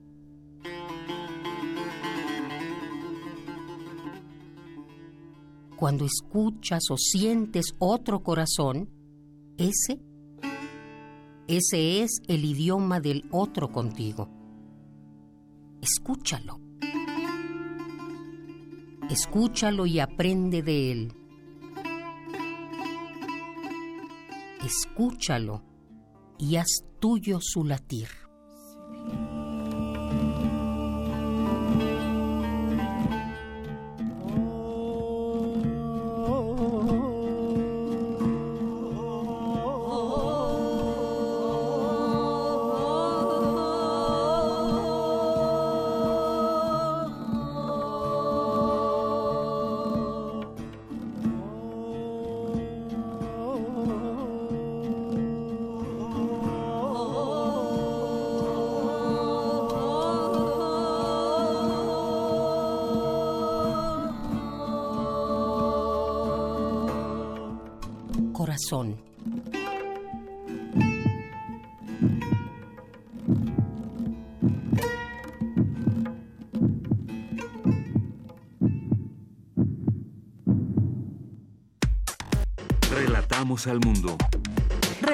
Al mundo. Queremos escuchar tu voz. Nuestro teléfono en cabina es 55 36 43 39. Porque tu opinión es importante, síguenos en nuestras redes sociales, en Facebook como Prisma RU y en Twitter como arroba PrismaRU. Bien, continuamos, dos de la tarde con 21 minutos. La devastación que dejó el sismo del 7 de septiembre del año pasado en Juchitán, Oaxaca, sigue siendo una postal cotidiana, dice esta nota de ADN político. A un año del desastre natural, la ciudad sigue llena de escombros y la mayoría de las viviendas que resultaron con daños continúan afectadas. Es lo que dio a conocer la presidenta municipal de Juchitán, Gloria Sánchez. Hay personas que no tienen techo, se vive en aguas negras. Respecto a los apoyos que han recibido, hay eh, apoyos y cómo se han distribuido. Es justo lo que quisiéramos eh, conocer respecto a estos apoyos que se han recibido, porque se han recibido de parte del gobierno estatal como del municipal. La alcaldesa dijo que han llegado pero que han sido insuficientes para atender la tragedia, pues aún hay 5.200 familias que no han sido atendidas. En un año, ya pasó un año y no han sido atendidas 5.200 familias. No existe, dice, un plan de- integral de reconstrucción de esta ciudad que contemple viviendas, escuelas, comercios, edificios históricos, público, eh, públicos en general la infraestructura urbana, es lo que dijo. De acuerdo con cifras oficiales, en Oaxaca los daños del movimiento telúrico de hace un año alcanzaron a 65.044 viviendas, mientras que en Chiapas fueron 46.773. Según el último informe del presidente Enrique Peña Nieto, el gobierno otorgó más de 7.362 millones de pesos a Oaxaca y más de 5.323 millones a Chiapas para las labores de reconstrucción. Sin embargo, hay cuestionamientos sobre el destino final de los recursos. Hay cientos de familias que no fueron incluidas y siguen viviendo en las calles, en los patios de sus casas, en improvisados campamentos. Eh, también la eh, Sara Méndez, quien es coordinadora de una ONG, la Red Nacional de Vecinos Afectados en Juchitán, eh, acusó también en declaraciones que en el gobierno estatal a cargo de Alejandro Murat se perdió un fondo de 10 millones de pesos, además de que se desconoce qué pasó con los recursos que serían destinados a Chiapas. Mientras tanto, en el Senado, eh, Susana Harp, que ahora, pues bueno, es legisladora de Morena, presentó un punto de acuerdo para exigir a las secretarías de Gobernación, de Desarrollo Agrario, Territorial y Urbano, de Comunicaciones y Transportes y la SEP que informen sobre el ejercicio de los recursos destinados a la reconstrucción de viviendas, carreteras y escuelas. Y porque nos seguimos haciendo siempre la pregunta por qué no puede haber transparencia. Hay miles de millones de pesos en, dispuestos para las personas que lo requieren, pero pues se hace muy difícil al parecer a quienes están encargados de ver cuál es ese camino que debe seguir el dinero. También, pues, eh, con respecto a las escuelas, hay niños que todavía estudian entre la improvisación. El panorama de las escuelas que resultaron con daños está en esta localidad tampoco es alentador. Los niños estudian entre aulas improvisadas, mientras que algunos no pudieron regresar a clases debido a los gastos que las labores de reconstrucción han generado para sus familias, quienes han tenido en algunos casos que arrendar viviendas.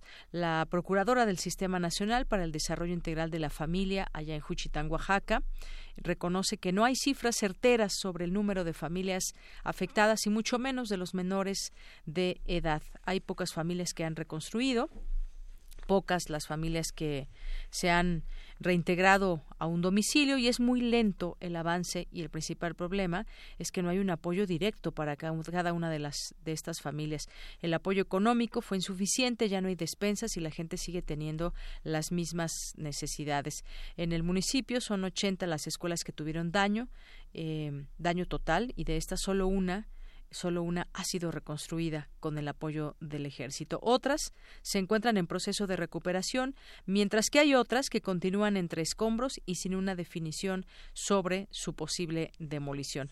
Pues esto es lo que se vive allá en Oaxaca. ¿Se acuerdan también en el caso de Chiapas que se dieron estas tarjetas en las que pues venía un apoyo de cierta cantidad y pues eh, las personas comenzaron a darse cuenta que había muchas tarjetas a su nombre había muchas tarjetas a su nombre y entonces, pues bueno, decían, a mí solamente me han, dado, me han dado el apoyo de una, sin embargo, pues iban ahí, hubo una investigación eh, periodística, ah, pues aquí hay muchas tarjetas con tu nombre, pero pues desconocían dónde, dónde quedaba ese dinero, a quién se destinaba. Bien, pues vamos a dar paso a platicar con Gloria Sánchez López, que es presidenta municipal de Juchitán de Zaragoza, Oaxaca. ¿Qué tal? ¿Cómo estás, eh, Gloria? Muy buenas tardes. Buenas tardes, buenas tardes a su auditorio. Pues aquí, después de un año de la tragedia que devastó este municipio y es de los más afectados en el estado de Oaxaca, a un año vemos este municipio con su reconstrucción bastante lenta, bastante lenta porque pues no han sido suficientes eh, los apoyos que han llegado eh, para tanto para los damnificados como para eh, pues los eh, los edificios los edificios este, públicos las escuelas comercios casas de cultura y la estructura eh, y la infraestructura urbana de este municipio. Así es. Un año que ya pasó. sí. Eh, sí, se requiere de un plan integral para la reconstrucción de los pueblos dañados por los sismos, definitivamente, porque queda fuera del alcance municipal este desastre eh, y bueno, pues aquí es donde deben de entrar los recursos del FONDEN, del Fondo de Desastre Natural y este pues atender estos municipios porque a un año aquí en este municipio solamente tenemos una escuela al 100% terminada, que es una escuela que la hizo el ejército mexicano. De las 91 escuelas dañadas, esta es la primera que se ha concluido y hay avances en otras escuelas, pero todavía falta mucho que hacer por este municipio. Claro, un avance bastante lento. Han pasado 365 días de aquella tragedia. No quisiéramos imaginarnos eh, que otra cosa sucediera porque, pues, eh, no se ha podido eh, solventar, pese a que hay el, dinero, según es lo que estamos también leyendo en distintas en distintas notas. Hay un dinero, pero que, pues, no sabemos por qué no fluye. Usted nos dice hace, hace falta un plan de reconstrucción integral. Obviamente, el municipio, pues, no tiene toda esa posibilidad posibilidad de dinero. ¿Cómo es que se da esta eh, descoordinación, diría yo, eh, alcaldesa, dado que pues hay un gobierno estatal y también está la federación, que en los discursos nos dijeron estar muy atentos y pendientes de lo que sucediera en este caso en Juchitán. ¿Hasta dónde llega lo que usted puede hacer? ¿Usted presenta este plan a las autoridades? ¿No le hacen caso? ¿O cómo es que se da esta descoordinación o cómo llamarle? Bueno, miren, eh, pues este municipio ha estado en pláticas con el gobernador del estado, con SEDATU, con las instancias que corresponde eh, que ayuden a este municipio. Aquí eh, reconocemos que ha llegado un apoyo del FONDEM a 14.920 viviendas que fueron eh, que fue el primer censo después del 7 de septiembre, inmediatamente después eh, este censo y para estas viviendas ha llegado el recurso para las que de estos 14.920 viviendas la mitad están en pérdida parcial y la mitad en pérdida total. Los de pérdida total recibieron 120 mil pesos y los de pérdida parcial 15 mil pesos. ¿Fue suficiente pues, para estas personas? No, no, de ninguna manera. Con 120 mil solamente se pudo hacer eh, un par de cuartos para protegerse del, de las inclemencias del tiempo, pero no es una vivienda eh, digna o como la que tenían eh, difícilmente y la gente que ha querido construir una casita mejor pues no ha sido suficiente este recurso y no ha terminado su vivienda porque está aportando, está buscando para poder completar y no se han terminado. Entonces, eh, y los de pérdida parcial, pues con 15 mil pesos es bastante difícil. sin embargo, después del 7 de septiembre hubieron otros sismos fuertes que es del del 19, el 23 de septiembre y en febrero. Ya también hay un padrón de daños eh, de 5.200 viviendas en este municipio. Este padrón está avalado ya por SEDATU y por Oaxaca, por Tevi y el municipio que de manera coordinada se ha estado trabajando, mas sin embargo estos apoyos aún no han aterrizado y no sabemos cuándo ni cómo. Eh, precisamente el día de ayer nos llega un escrito diciendo que hay una aprobación de 280 millones para estos damnificados, pero de la costa, la Mixteca y del Istmo, lo cual pues es, es insuficiente.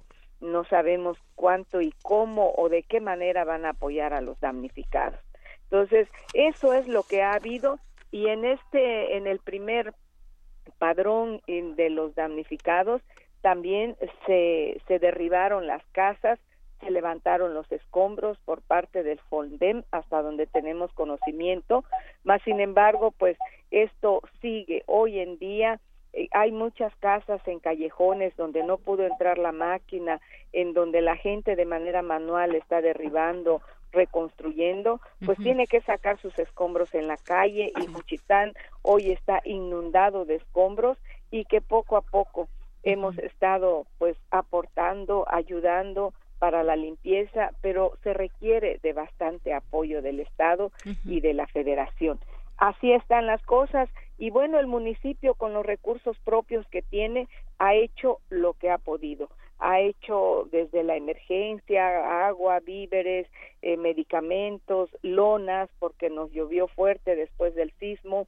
Hemos estado aportando y hoy en día el otro problema que tiene Juchitán es el drenaje colapsado. Hay calles y avenidas, secciones en donde la gente vive y camina en aguas negras porque a raíz de este sismo todo el drenaje eh, de Juchitán ha sido colapsado y este ayuntamiento ha, aportado, ha hecho, ha rehabilitado, pero no es suficiente. Eh, ya este, estuvieron aquí la gente de la Comisión Estatal del Agua, de también de las infraestructuras y ellos nos han dicho que aquí se requiere sobre todo de la Comisión Estatal del Agua que para resolver el problema de drenaje y el tratamiento de las aguas negras se requiere alrededor de 600 millones de pesos para poder este eh, arreglar esta situación en Juchitán. Y pues de todos los edificios eh, tenemos el Palacio Municipal en, eh, sin uso, este la, la iglesia, la Casa de la Cultura y muchos edificios. Y el, los dos únicos que se están haciendo es el Hospital Regional que ya lleva un avance bastante considerable en la estructura física que está haciendo el ejército. Y de ahí la eh, la este el mercado eh, público municipal lo está reconstruyendo la la este la fundación de Televisa esas son las dos obras que se están haciendo aquí en Juchitán y pues estamos en, en espera de de poder ser atendidos y ser escuchados. Muy bien, pues yo le agradezco mucho que nos platique de primera mano lo que usted también ha vivido junto con la población, usted es la autoridad allá en Juchitán y lo que ha pasado, ha habido apoyo, es insuficiente, siguen pues a la espera, siguen a la eh, pues también con esta exigencia y pues vamos a seguir también atentos. Hoy les hablamos, hoy se cumple un año, pero pues eh, mañana se cumplirá un año, un día y así seguirá la cuenta y todavía no hay claridad en el en los recursos para esta reconstrucción completa ya en Juchitán. Le agradezco mucho. Y reconocer también a toda la gente, instituciones, este, eh, asociaciones eh, que pudieron ayudar en la emergencia eh, de, de, lo que pasó aquí en Juchitán. Llegaron gentes de diferentes lugares de la República a, a dar auxilio, a ayudar a esta población que estaba en desgracia y eso lo reconocemos y también pues esas cosas nunca se olvidan, ¿no? Esa solidaridad que hubo de mucha gente para con nuestros paisanos. De igual manera, pues el Estado, la Federación, pues también han colaborado de manera directa para ayudar a los a los damnificados. Bien. Así es. Bien, pues muchas gracias, muchas gracias, presidenta municipal de Juchitán de Zaragoza, Oaxaca. Gracias. Hasta Gracias luego. a usted. Gloria Adiós. Sánchez. Muy buenas tardes. Continuamos y nos vamos ahora con las breves internacionales con Ruth Salazar. Internacional RU. El presidente de Estados Unidos, Donald Trump, no responderá a las preguntas de los investigadores federales sobre si intentó bloquear la pesquisa acerca de la interferencia rusa en las elecciones de 2016, dijo uno de sus abogados. En la cumbre tripartita entre Irán, Rusia y Turquía, celebrada en la ciudad de Teherán, los mandatarios de los tres países declararon que se comprometen en una alianza que permita derrotar a los últimos bastiones terroristas en Siria. Habla el presidente ruso Vladimir Putin. Estoy seguro que las conversaciones de hoy también serán productivas y la decisión que se tome contribuirá significativamente a asegurar el final de guerra en la República Árabe Siria. En Bruselas, el encuentro entre los presidentes de Kosovo y Serbia fue cancelado. Se esperaba que ambos líderes hablaran por primera vez sobre un intercambio de territorios de población mayoritaria del otro, pero esto fue negado por el gobierno de Kosovo. No estamos hablando de una partición ni de nuevas fronteras. Para mí es demasiado arriesgado. No está sobre la mesa. Anoche, una cadena de sismos recorrió el Pacífico en Latinoamérica. Ecuador, Chile, Perú y Panamá registraron temblores con escasos minutos de diferencia, con magnitudes que oscilan entre los 5.9 y 6.6 grados. El presidente de Guatemala, Jimmy Morales, defendió las decisiones tomadas respecto a la Comisión Internacional contra la Impunidad en Guatemala y la negativa de permitir el reingreso a su país del titular de dicha institución, Iván Velázquez. se tomó la decisión de prohibir el ingreso del señor Iván Velázquez Gómez a territorio nacional por considerar que muchas de sus acciones ponen en riesgo el orden, la seguridad pública y la gobernabilidad del país. A lo largo de 11 años, nuestra institucionalidad se fortaleció y ahora es momento que el Estado de Guatemala asuma con liderazgo, autonomía y objetividad los retos de la seguridad y de la justicia. Con audios de Radio Francia, las breves internacionales con Ruth Salazar. Continuamos con la cantera universitaria con mi compañera Virginia Sánchez.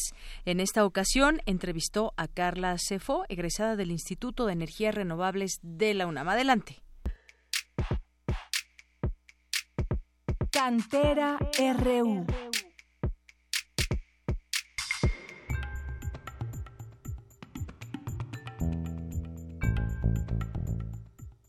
Carla Sauri Cefo Jarquín, egresada del Instituto de Energías Renovables de la UNAM, Campus Morelos, obtuvo el reconocimiento al Mérito Estatal de Investigación REMEI 2018 por su tesis de investigación en licenciatura, en la cual diseñó, mediante un algoritmo, un sistema eléctrico en favor de la eficiencia energética. Conozcamos más a esta destacada y comprometida universitaria.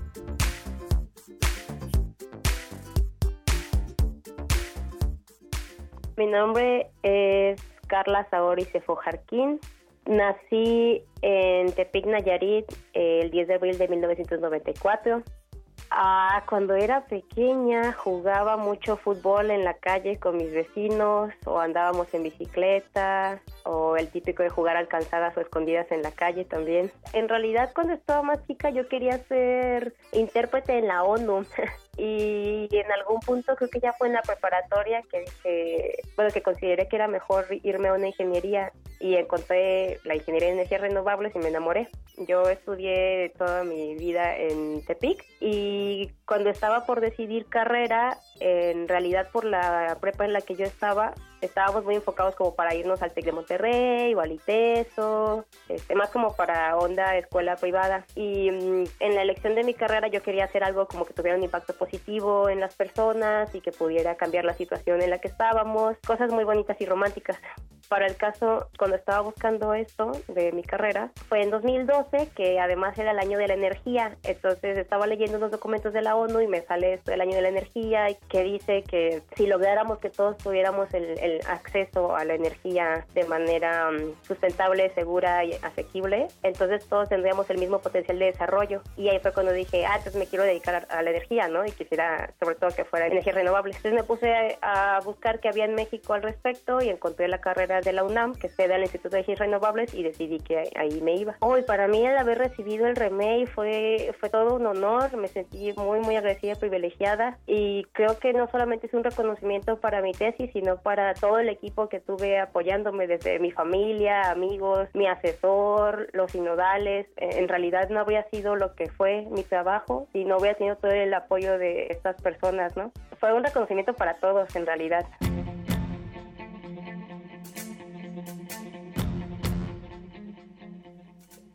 Mi tesis la podría escribir como un estudio teórico para evaluar como partes pequeñas del sistema eléctrico nacional.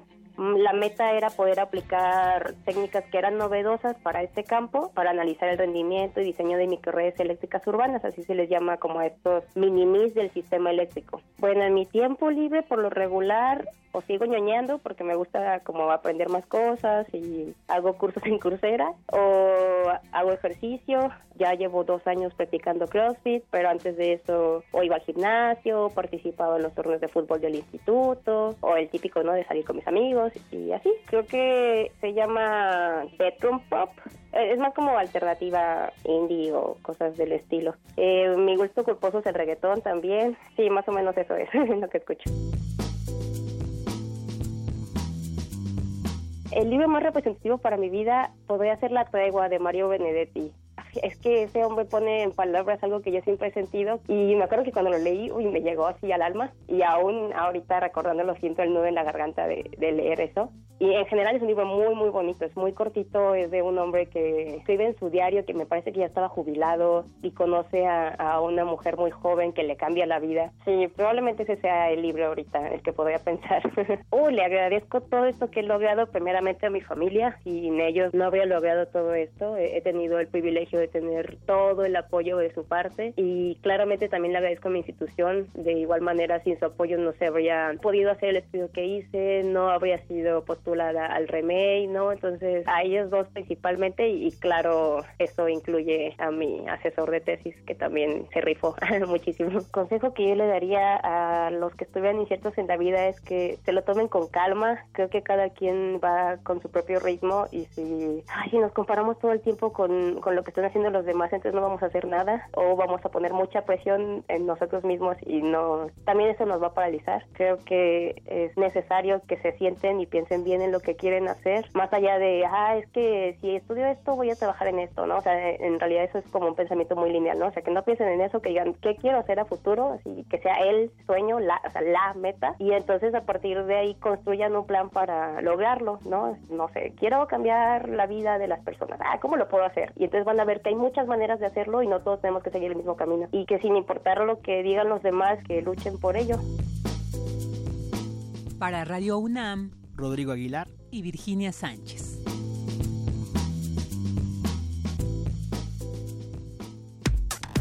Relatamos al mundo. Relatamos al mundo. Melomanía RU. Son las 2 de la tarde con 44 minutos. Ya estamos en Melomanía RU, viernes de música, de recomendaciones. Dulce Wet, ¿cómo estás? Pues contenta, en verdad, en un momento dado, como te comentaba fuera del aire, un poco abrumada, a veces porque, o en la, en la intriga de que no podemos ir a todos los conciertos, no podemos asistir a todo, porque a veces se empalman, pero estamos muy contentos de tener con nosotros eh, vía telefónica a Daniela Liebman. Daniela Liebman es mexicana y mañana interpretará un programa fabuloso, Beethoven, Schubert, Chopin y Prokofiev. Ella pues debutó en el 2003 en Bellas Artes y desde entonces con Shostakovich y Mozart, conciertos, nos ha dejado verdaderamente eh, con mucha emoción porque tiene una extraordinaria técnica y además una gran musicalidad y aquí la tenemos en la línea, Daniela Liebman. Muchas felicidades, muchísimas gracias por aceptar este enlace aquí en Melomanía, en Radio UNAM. No, al contrario, muchas gracias, Dulce. Daniela, platícanos, este, ¿qué te han parecido esta selección? Por supuesto, a mí me abre, se ilumina el programa con Schubert, con sus cuatro improntus, porque pues este año recordamos también a Schubert por sus 190 años de fallecimiento. Él era un adorador, adorador verdaderamente de Beethoven y entonces muy bien en la primera parte seleccionaste el Rondó Opus 51 y la sonata a Terés Opus 72 de Beethoven, después Schubert, Chopin con dos baladas, los, eh, una balada, los cuatro improntos, bueno, una balada, después cuatro improntos y luego la otra balada y Prokofiev. Platícanos un poco de esas emociones, compártenos, invítanos a que mañana te acompañemos a las 7 de la noche. Sí, está todo el público invitado mañana a las 7, este va a estar en el auditorio Blas Galindo y eh, estoy muy muy emocionada de tocar este programa. Eh, va a ser mi debut no solamente en la Ciudad de México, pero eh, aquí también en el, en el Festival de en y Negro. Y eh, igual como tú dijiste, bueno, para mí especialmente creo que los Schubert este, son muy, muy, muy especiales para mí, es mi compositor favorito. Eh, fueron las piezas que a mí me hicieron que, que me enamorara completamente de Schubert y em, eh, especialmente después de Beethoven, que, que también son unas piezas, el rondo siendo tan joven eh, eh, y eh, una, una pieza que, que Beethoven escribió de las primeras y, y eh, el, la sonata siendo mucho más tarde, ya opus 78, pero de todas maneras tiene como un aire eh, más fresco, más, eh, un poco más podría decir algo como alegre, porque muchas veces Beethoven es como muy eh, profundo y eh, eh, más bien pesado, y, y, esta sonata es como mucho más abierta. Sí, a veces es sombrío, ¿no? ¿Vale? A veces Beethoven me parece sombrío, ya con su eh, mm, con su enfermedad de alguna manera pues tocándonos los oídos en cierta forma. Hay un dramatismo ahí en esa en eso abstracto de todas maneras esas carreritas que hace con el piano y los esforzandi y todo. Es como no sé ahí estar en una lucha con el tiempo. Mira qué interesante lo que nos dices también de Schubert porque es como contrastar dos compositores del mismo momento pero a través de su manejo en el tiempo no cómo manejan el tiempo en la música Sí, especialmente, y, y creo que, bueno, los puse primero Beethoven, luego el Schubert, porque, eh, bueno, como que va transcurriendo el tiempo, va más romántico Schubert con sus cuatro impromptus, tiene como que un poco más de ese toque, eh, como más como juega con el tiempo, cómo juega con las armonías, que, que también es súper propio de Schubert, que, que tiene armonías como, como no cualquier compositor puede, puede escribir las piezas como él lo hizo, pero eh, y, y, también me gustó mucho la idea de contrastar los cuatro impromptus de Schubert con los cuatro impromptus de Chopin.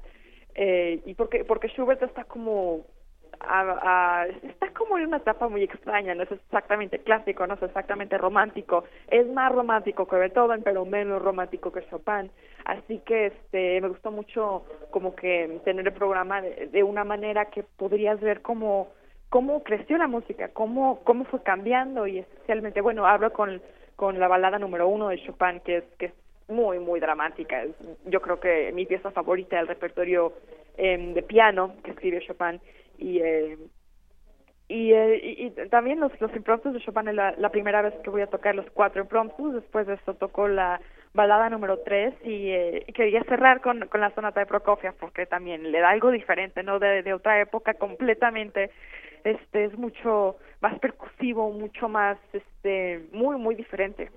pues, sí. Te felicitamos mucho porque es abrirnos tanto al repertorio importante, tanto austriaco-alemán, como a, es, a los rusos. Y los rusos también son mucho, muy importantes y además te quedan sensacionales. Daniela, muchísimas felicidades y que sea todo un éxito. Mucha mierda, como se dice en todas las presentaciones escénicas y me imagino que tú sí sabes por qué se dice así, ¿verdad? es que se supone que llegaban los carruajes a los distintos teatros y entonces los caballos ahí hacían sus necesidades, entonces cuando llegaban el público después a los teatros decía, ah, mira, viene muchísima gente de la nobleza por cómo estaba la, la puerta ah. llena de todas esas esos regalitos eh, de, de, los caballos de los carruajes. Entonces, por eso se dice mucha mierda, para que esté lleno el teatro. Gracias De que, que estés muy bien. Un abrazo grande. Igualmente, muchas gracias.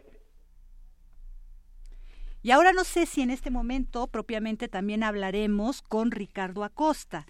Ricardo Acosta también nos va a presentar ahora el domingo, el domingo 9 a las 13.30 horas, en la misma sala Blas Galindo. Es el programa número 5. Toca Wittmann, Schubert nuevamente, la sonata número 19, Doche 958. Una obra suya en la segunda parte, un preludio soñador, Schoenberg, otra obra suya y Schumann, la Kreisleriana. Creo que también es un eh, programa sumamente atractivo y creo que en gran medida Ricardo Acosta, que por ahí creo que nos estás escuchando, él, él, es oriundo de Torreón, Coahuila, este, pues sus obras. No sé si quieras platicarnos algo, Ricardo.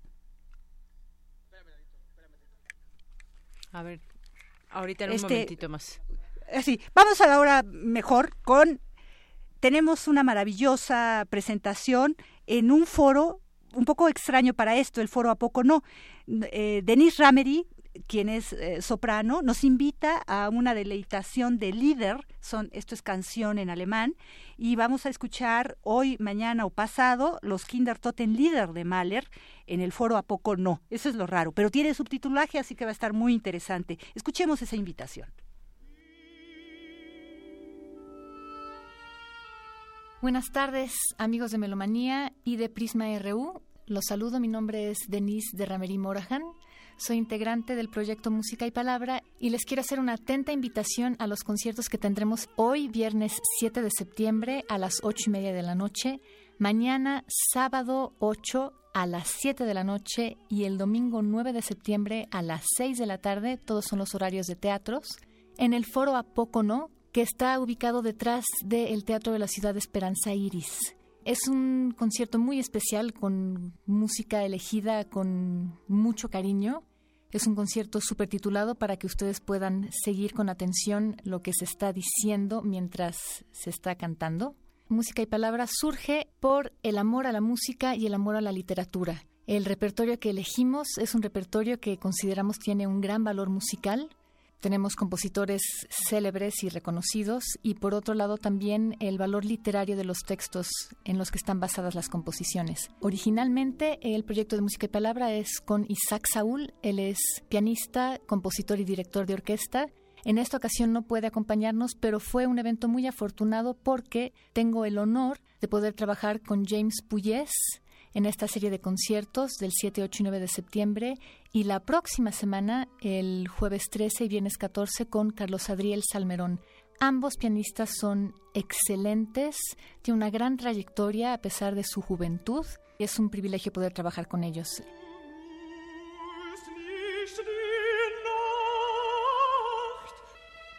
Cantaremos los Kindertotenlieder de Mahler, que están basados en poemas de Friedrich Rückert, poeta alemán que perdió a dos de sus hijos a manos de la fiebre escarlatina en menos de seis meses. Y en su dolor compuso una serie de poemas, algunos de los cuales seleccionó Mahler para componer este ciclo de canciones. Es música muy conmovedora, es música muy poderosa. Y después continuamos con algo más ligero en el programa. Tenemos música de Debussy, de Ravel, de Hahn, de Poulenc. Son compositores franceses que celebran la vida, que celebran la sensualidad, el gozo, es como un giro distinto del programa. Y terminaremos con canciones latinoamericanas, composiciones de Silvestre Revueltas, Carlos Guastavino, Alberto Ginastera. Y es un programa muy variado, muy rico, con muchos tintes distintos, muchos matices. Tenemos poesía de Federico García Lorca, de Jorge Luis Borges, entre otros. Entonces lo van a disfrutar muchísimo. Les reitero la invitación hoy viernes a las ocho y media de la noche en el foro Apócono, detrás del Teatro Esperanza Iris en República de Cuba número 49. Los boletos están en taquilla, cuestan 165 pesos y tienen 50% de descuento para estudiantes, maestros, trabajadores de gobierno e INAPAM. Los esperamos. Sí, hay que ir a escuchar a Denise de Ramery con estos dos pianistas. Y ahora vámonos con José Luis Castillo. Él es director del ensamble Cepro Music, también es director de la OCBA, de la Orquesta de Cámara de Bellas Artes, pero mañana presentan, hoy a las 7 y mañana, en el Index del MUAC, o sea, en el auditorio del MUAC, en lugar de donde estaba antes la sede de esto que era en en el Ibáñez, que es eh, un nuevo auditorio de la Facultad de Filosofía y Letras. Como todo esto está todavía cerrado por toda la actividad que tienen ahora los estudiantes y los comunicados importantes de Yanira que acaba Ah, de llegar. Sí, de último momento también hay información de parte de nuestra universidad. La Comisión Especial de Seguridad del Consejo Universitario hace un llamado a los universitarios y al público en general para que aporten testimonios gráficos o videos sobre los hechos sucedidos el pasado lunes en la explanada de Rectoría y pone a disposición de quienes posean dichos materiales el correo electrónico comisión-especial-seguridad arroba unam punto mx para que se agreguen a la investigación sobre la actuación de los elementos de vigilancia de la universidad presentes en la agresión de porros contra alumnos universitarios el pasado 3 de septiembre. Muy bien, y entonces por todas estas razones, la sede de An Index of Metal del 2003 de Fausto Romitelli se lleva a cabo en el eh, auditorio del MUAC hoy a las 6 o mañana, perdón, hoy a las 7 o mañana a las 6. Escuchemos a José Luis, José, José Luis Castillo Rodríguez y Rodríguez hacernos la invitación.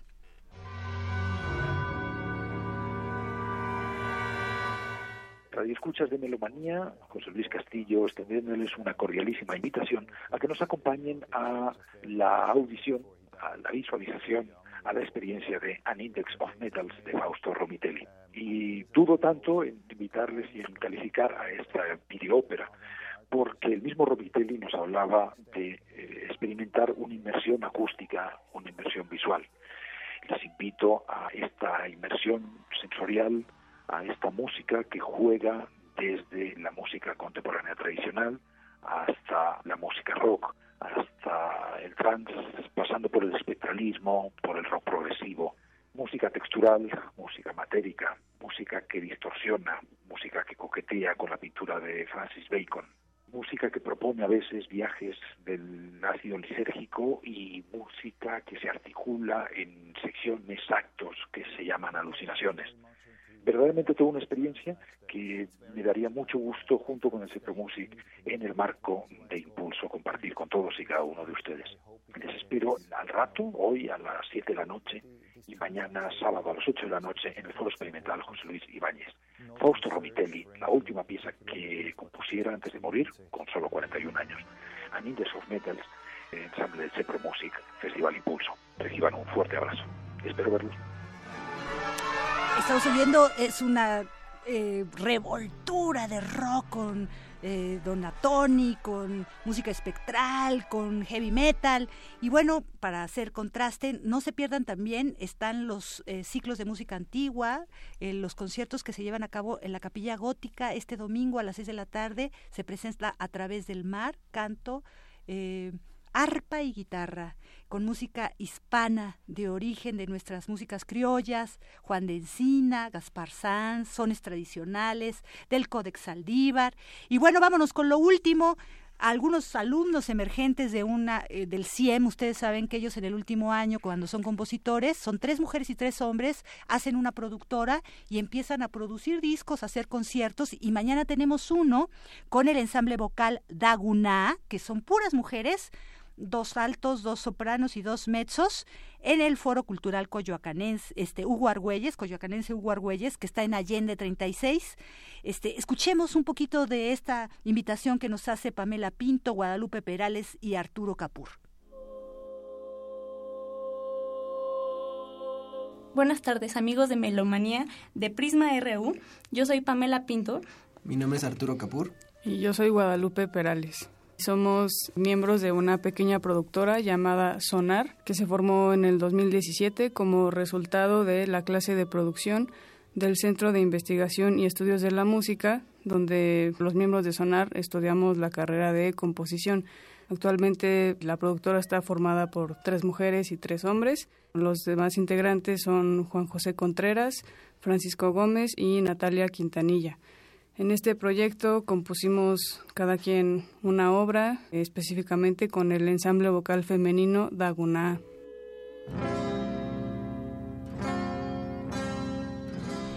Bueno, pues los esperamos a Guná, que es en Zapoteco, el lugar donde abundan las mujeres, para que mañana escuchen a estas seis composiciones nuevas de siete minutos más o menos y este pues disfruten lo que los nuevos jóvenes hacen. Yo estoy fascinada con este grupo de jóvenes y la productora porque es la primera vez que equitativamente tenemos tres hombres y tres mujeres y me parece fantástico que también las mujeres se animen a la composición. Bueno, pues creo que con todo esto ya nos vamos. Ya nos vamos. Muchas gracias, Dulce. Gracias a todo nuestro auditorio que está pendiente aquí de las transmisiones de Radio UNAM, del programa Prisma RU. Mi nombre es Deyanira Morán y a nombre de todos, gracias. Buenas tardes, Dulce. Estamos oyendo al baterista Kate Moon, al que le decían Moon de Loon, o sea, Moon el chiflado. Es, eh, muere un día como hoy, el 7 de septiembre de 1978, hace 40 años. Ustedes recordarán, no nada más era maravilloso intérprete, sino también le gustaba dinamitar los baños y por eso lo corrieron del Holiday Inn, del, de todos los hoteles de todas las cadenas. Pero bueno, escuchemos un poquito de su música antes de despedirnos. Con esto nos despedimos.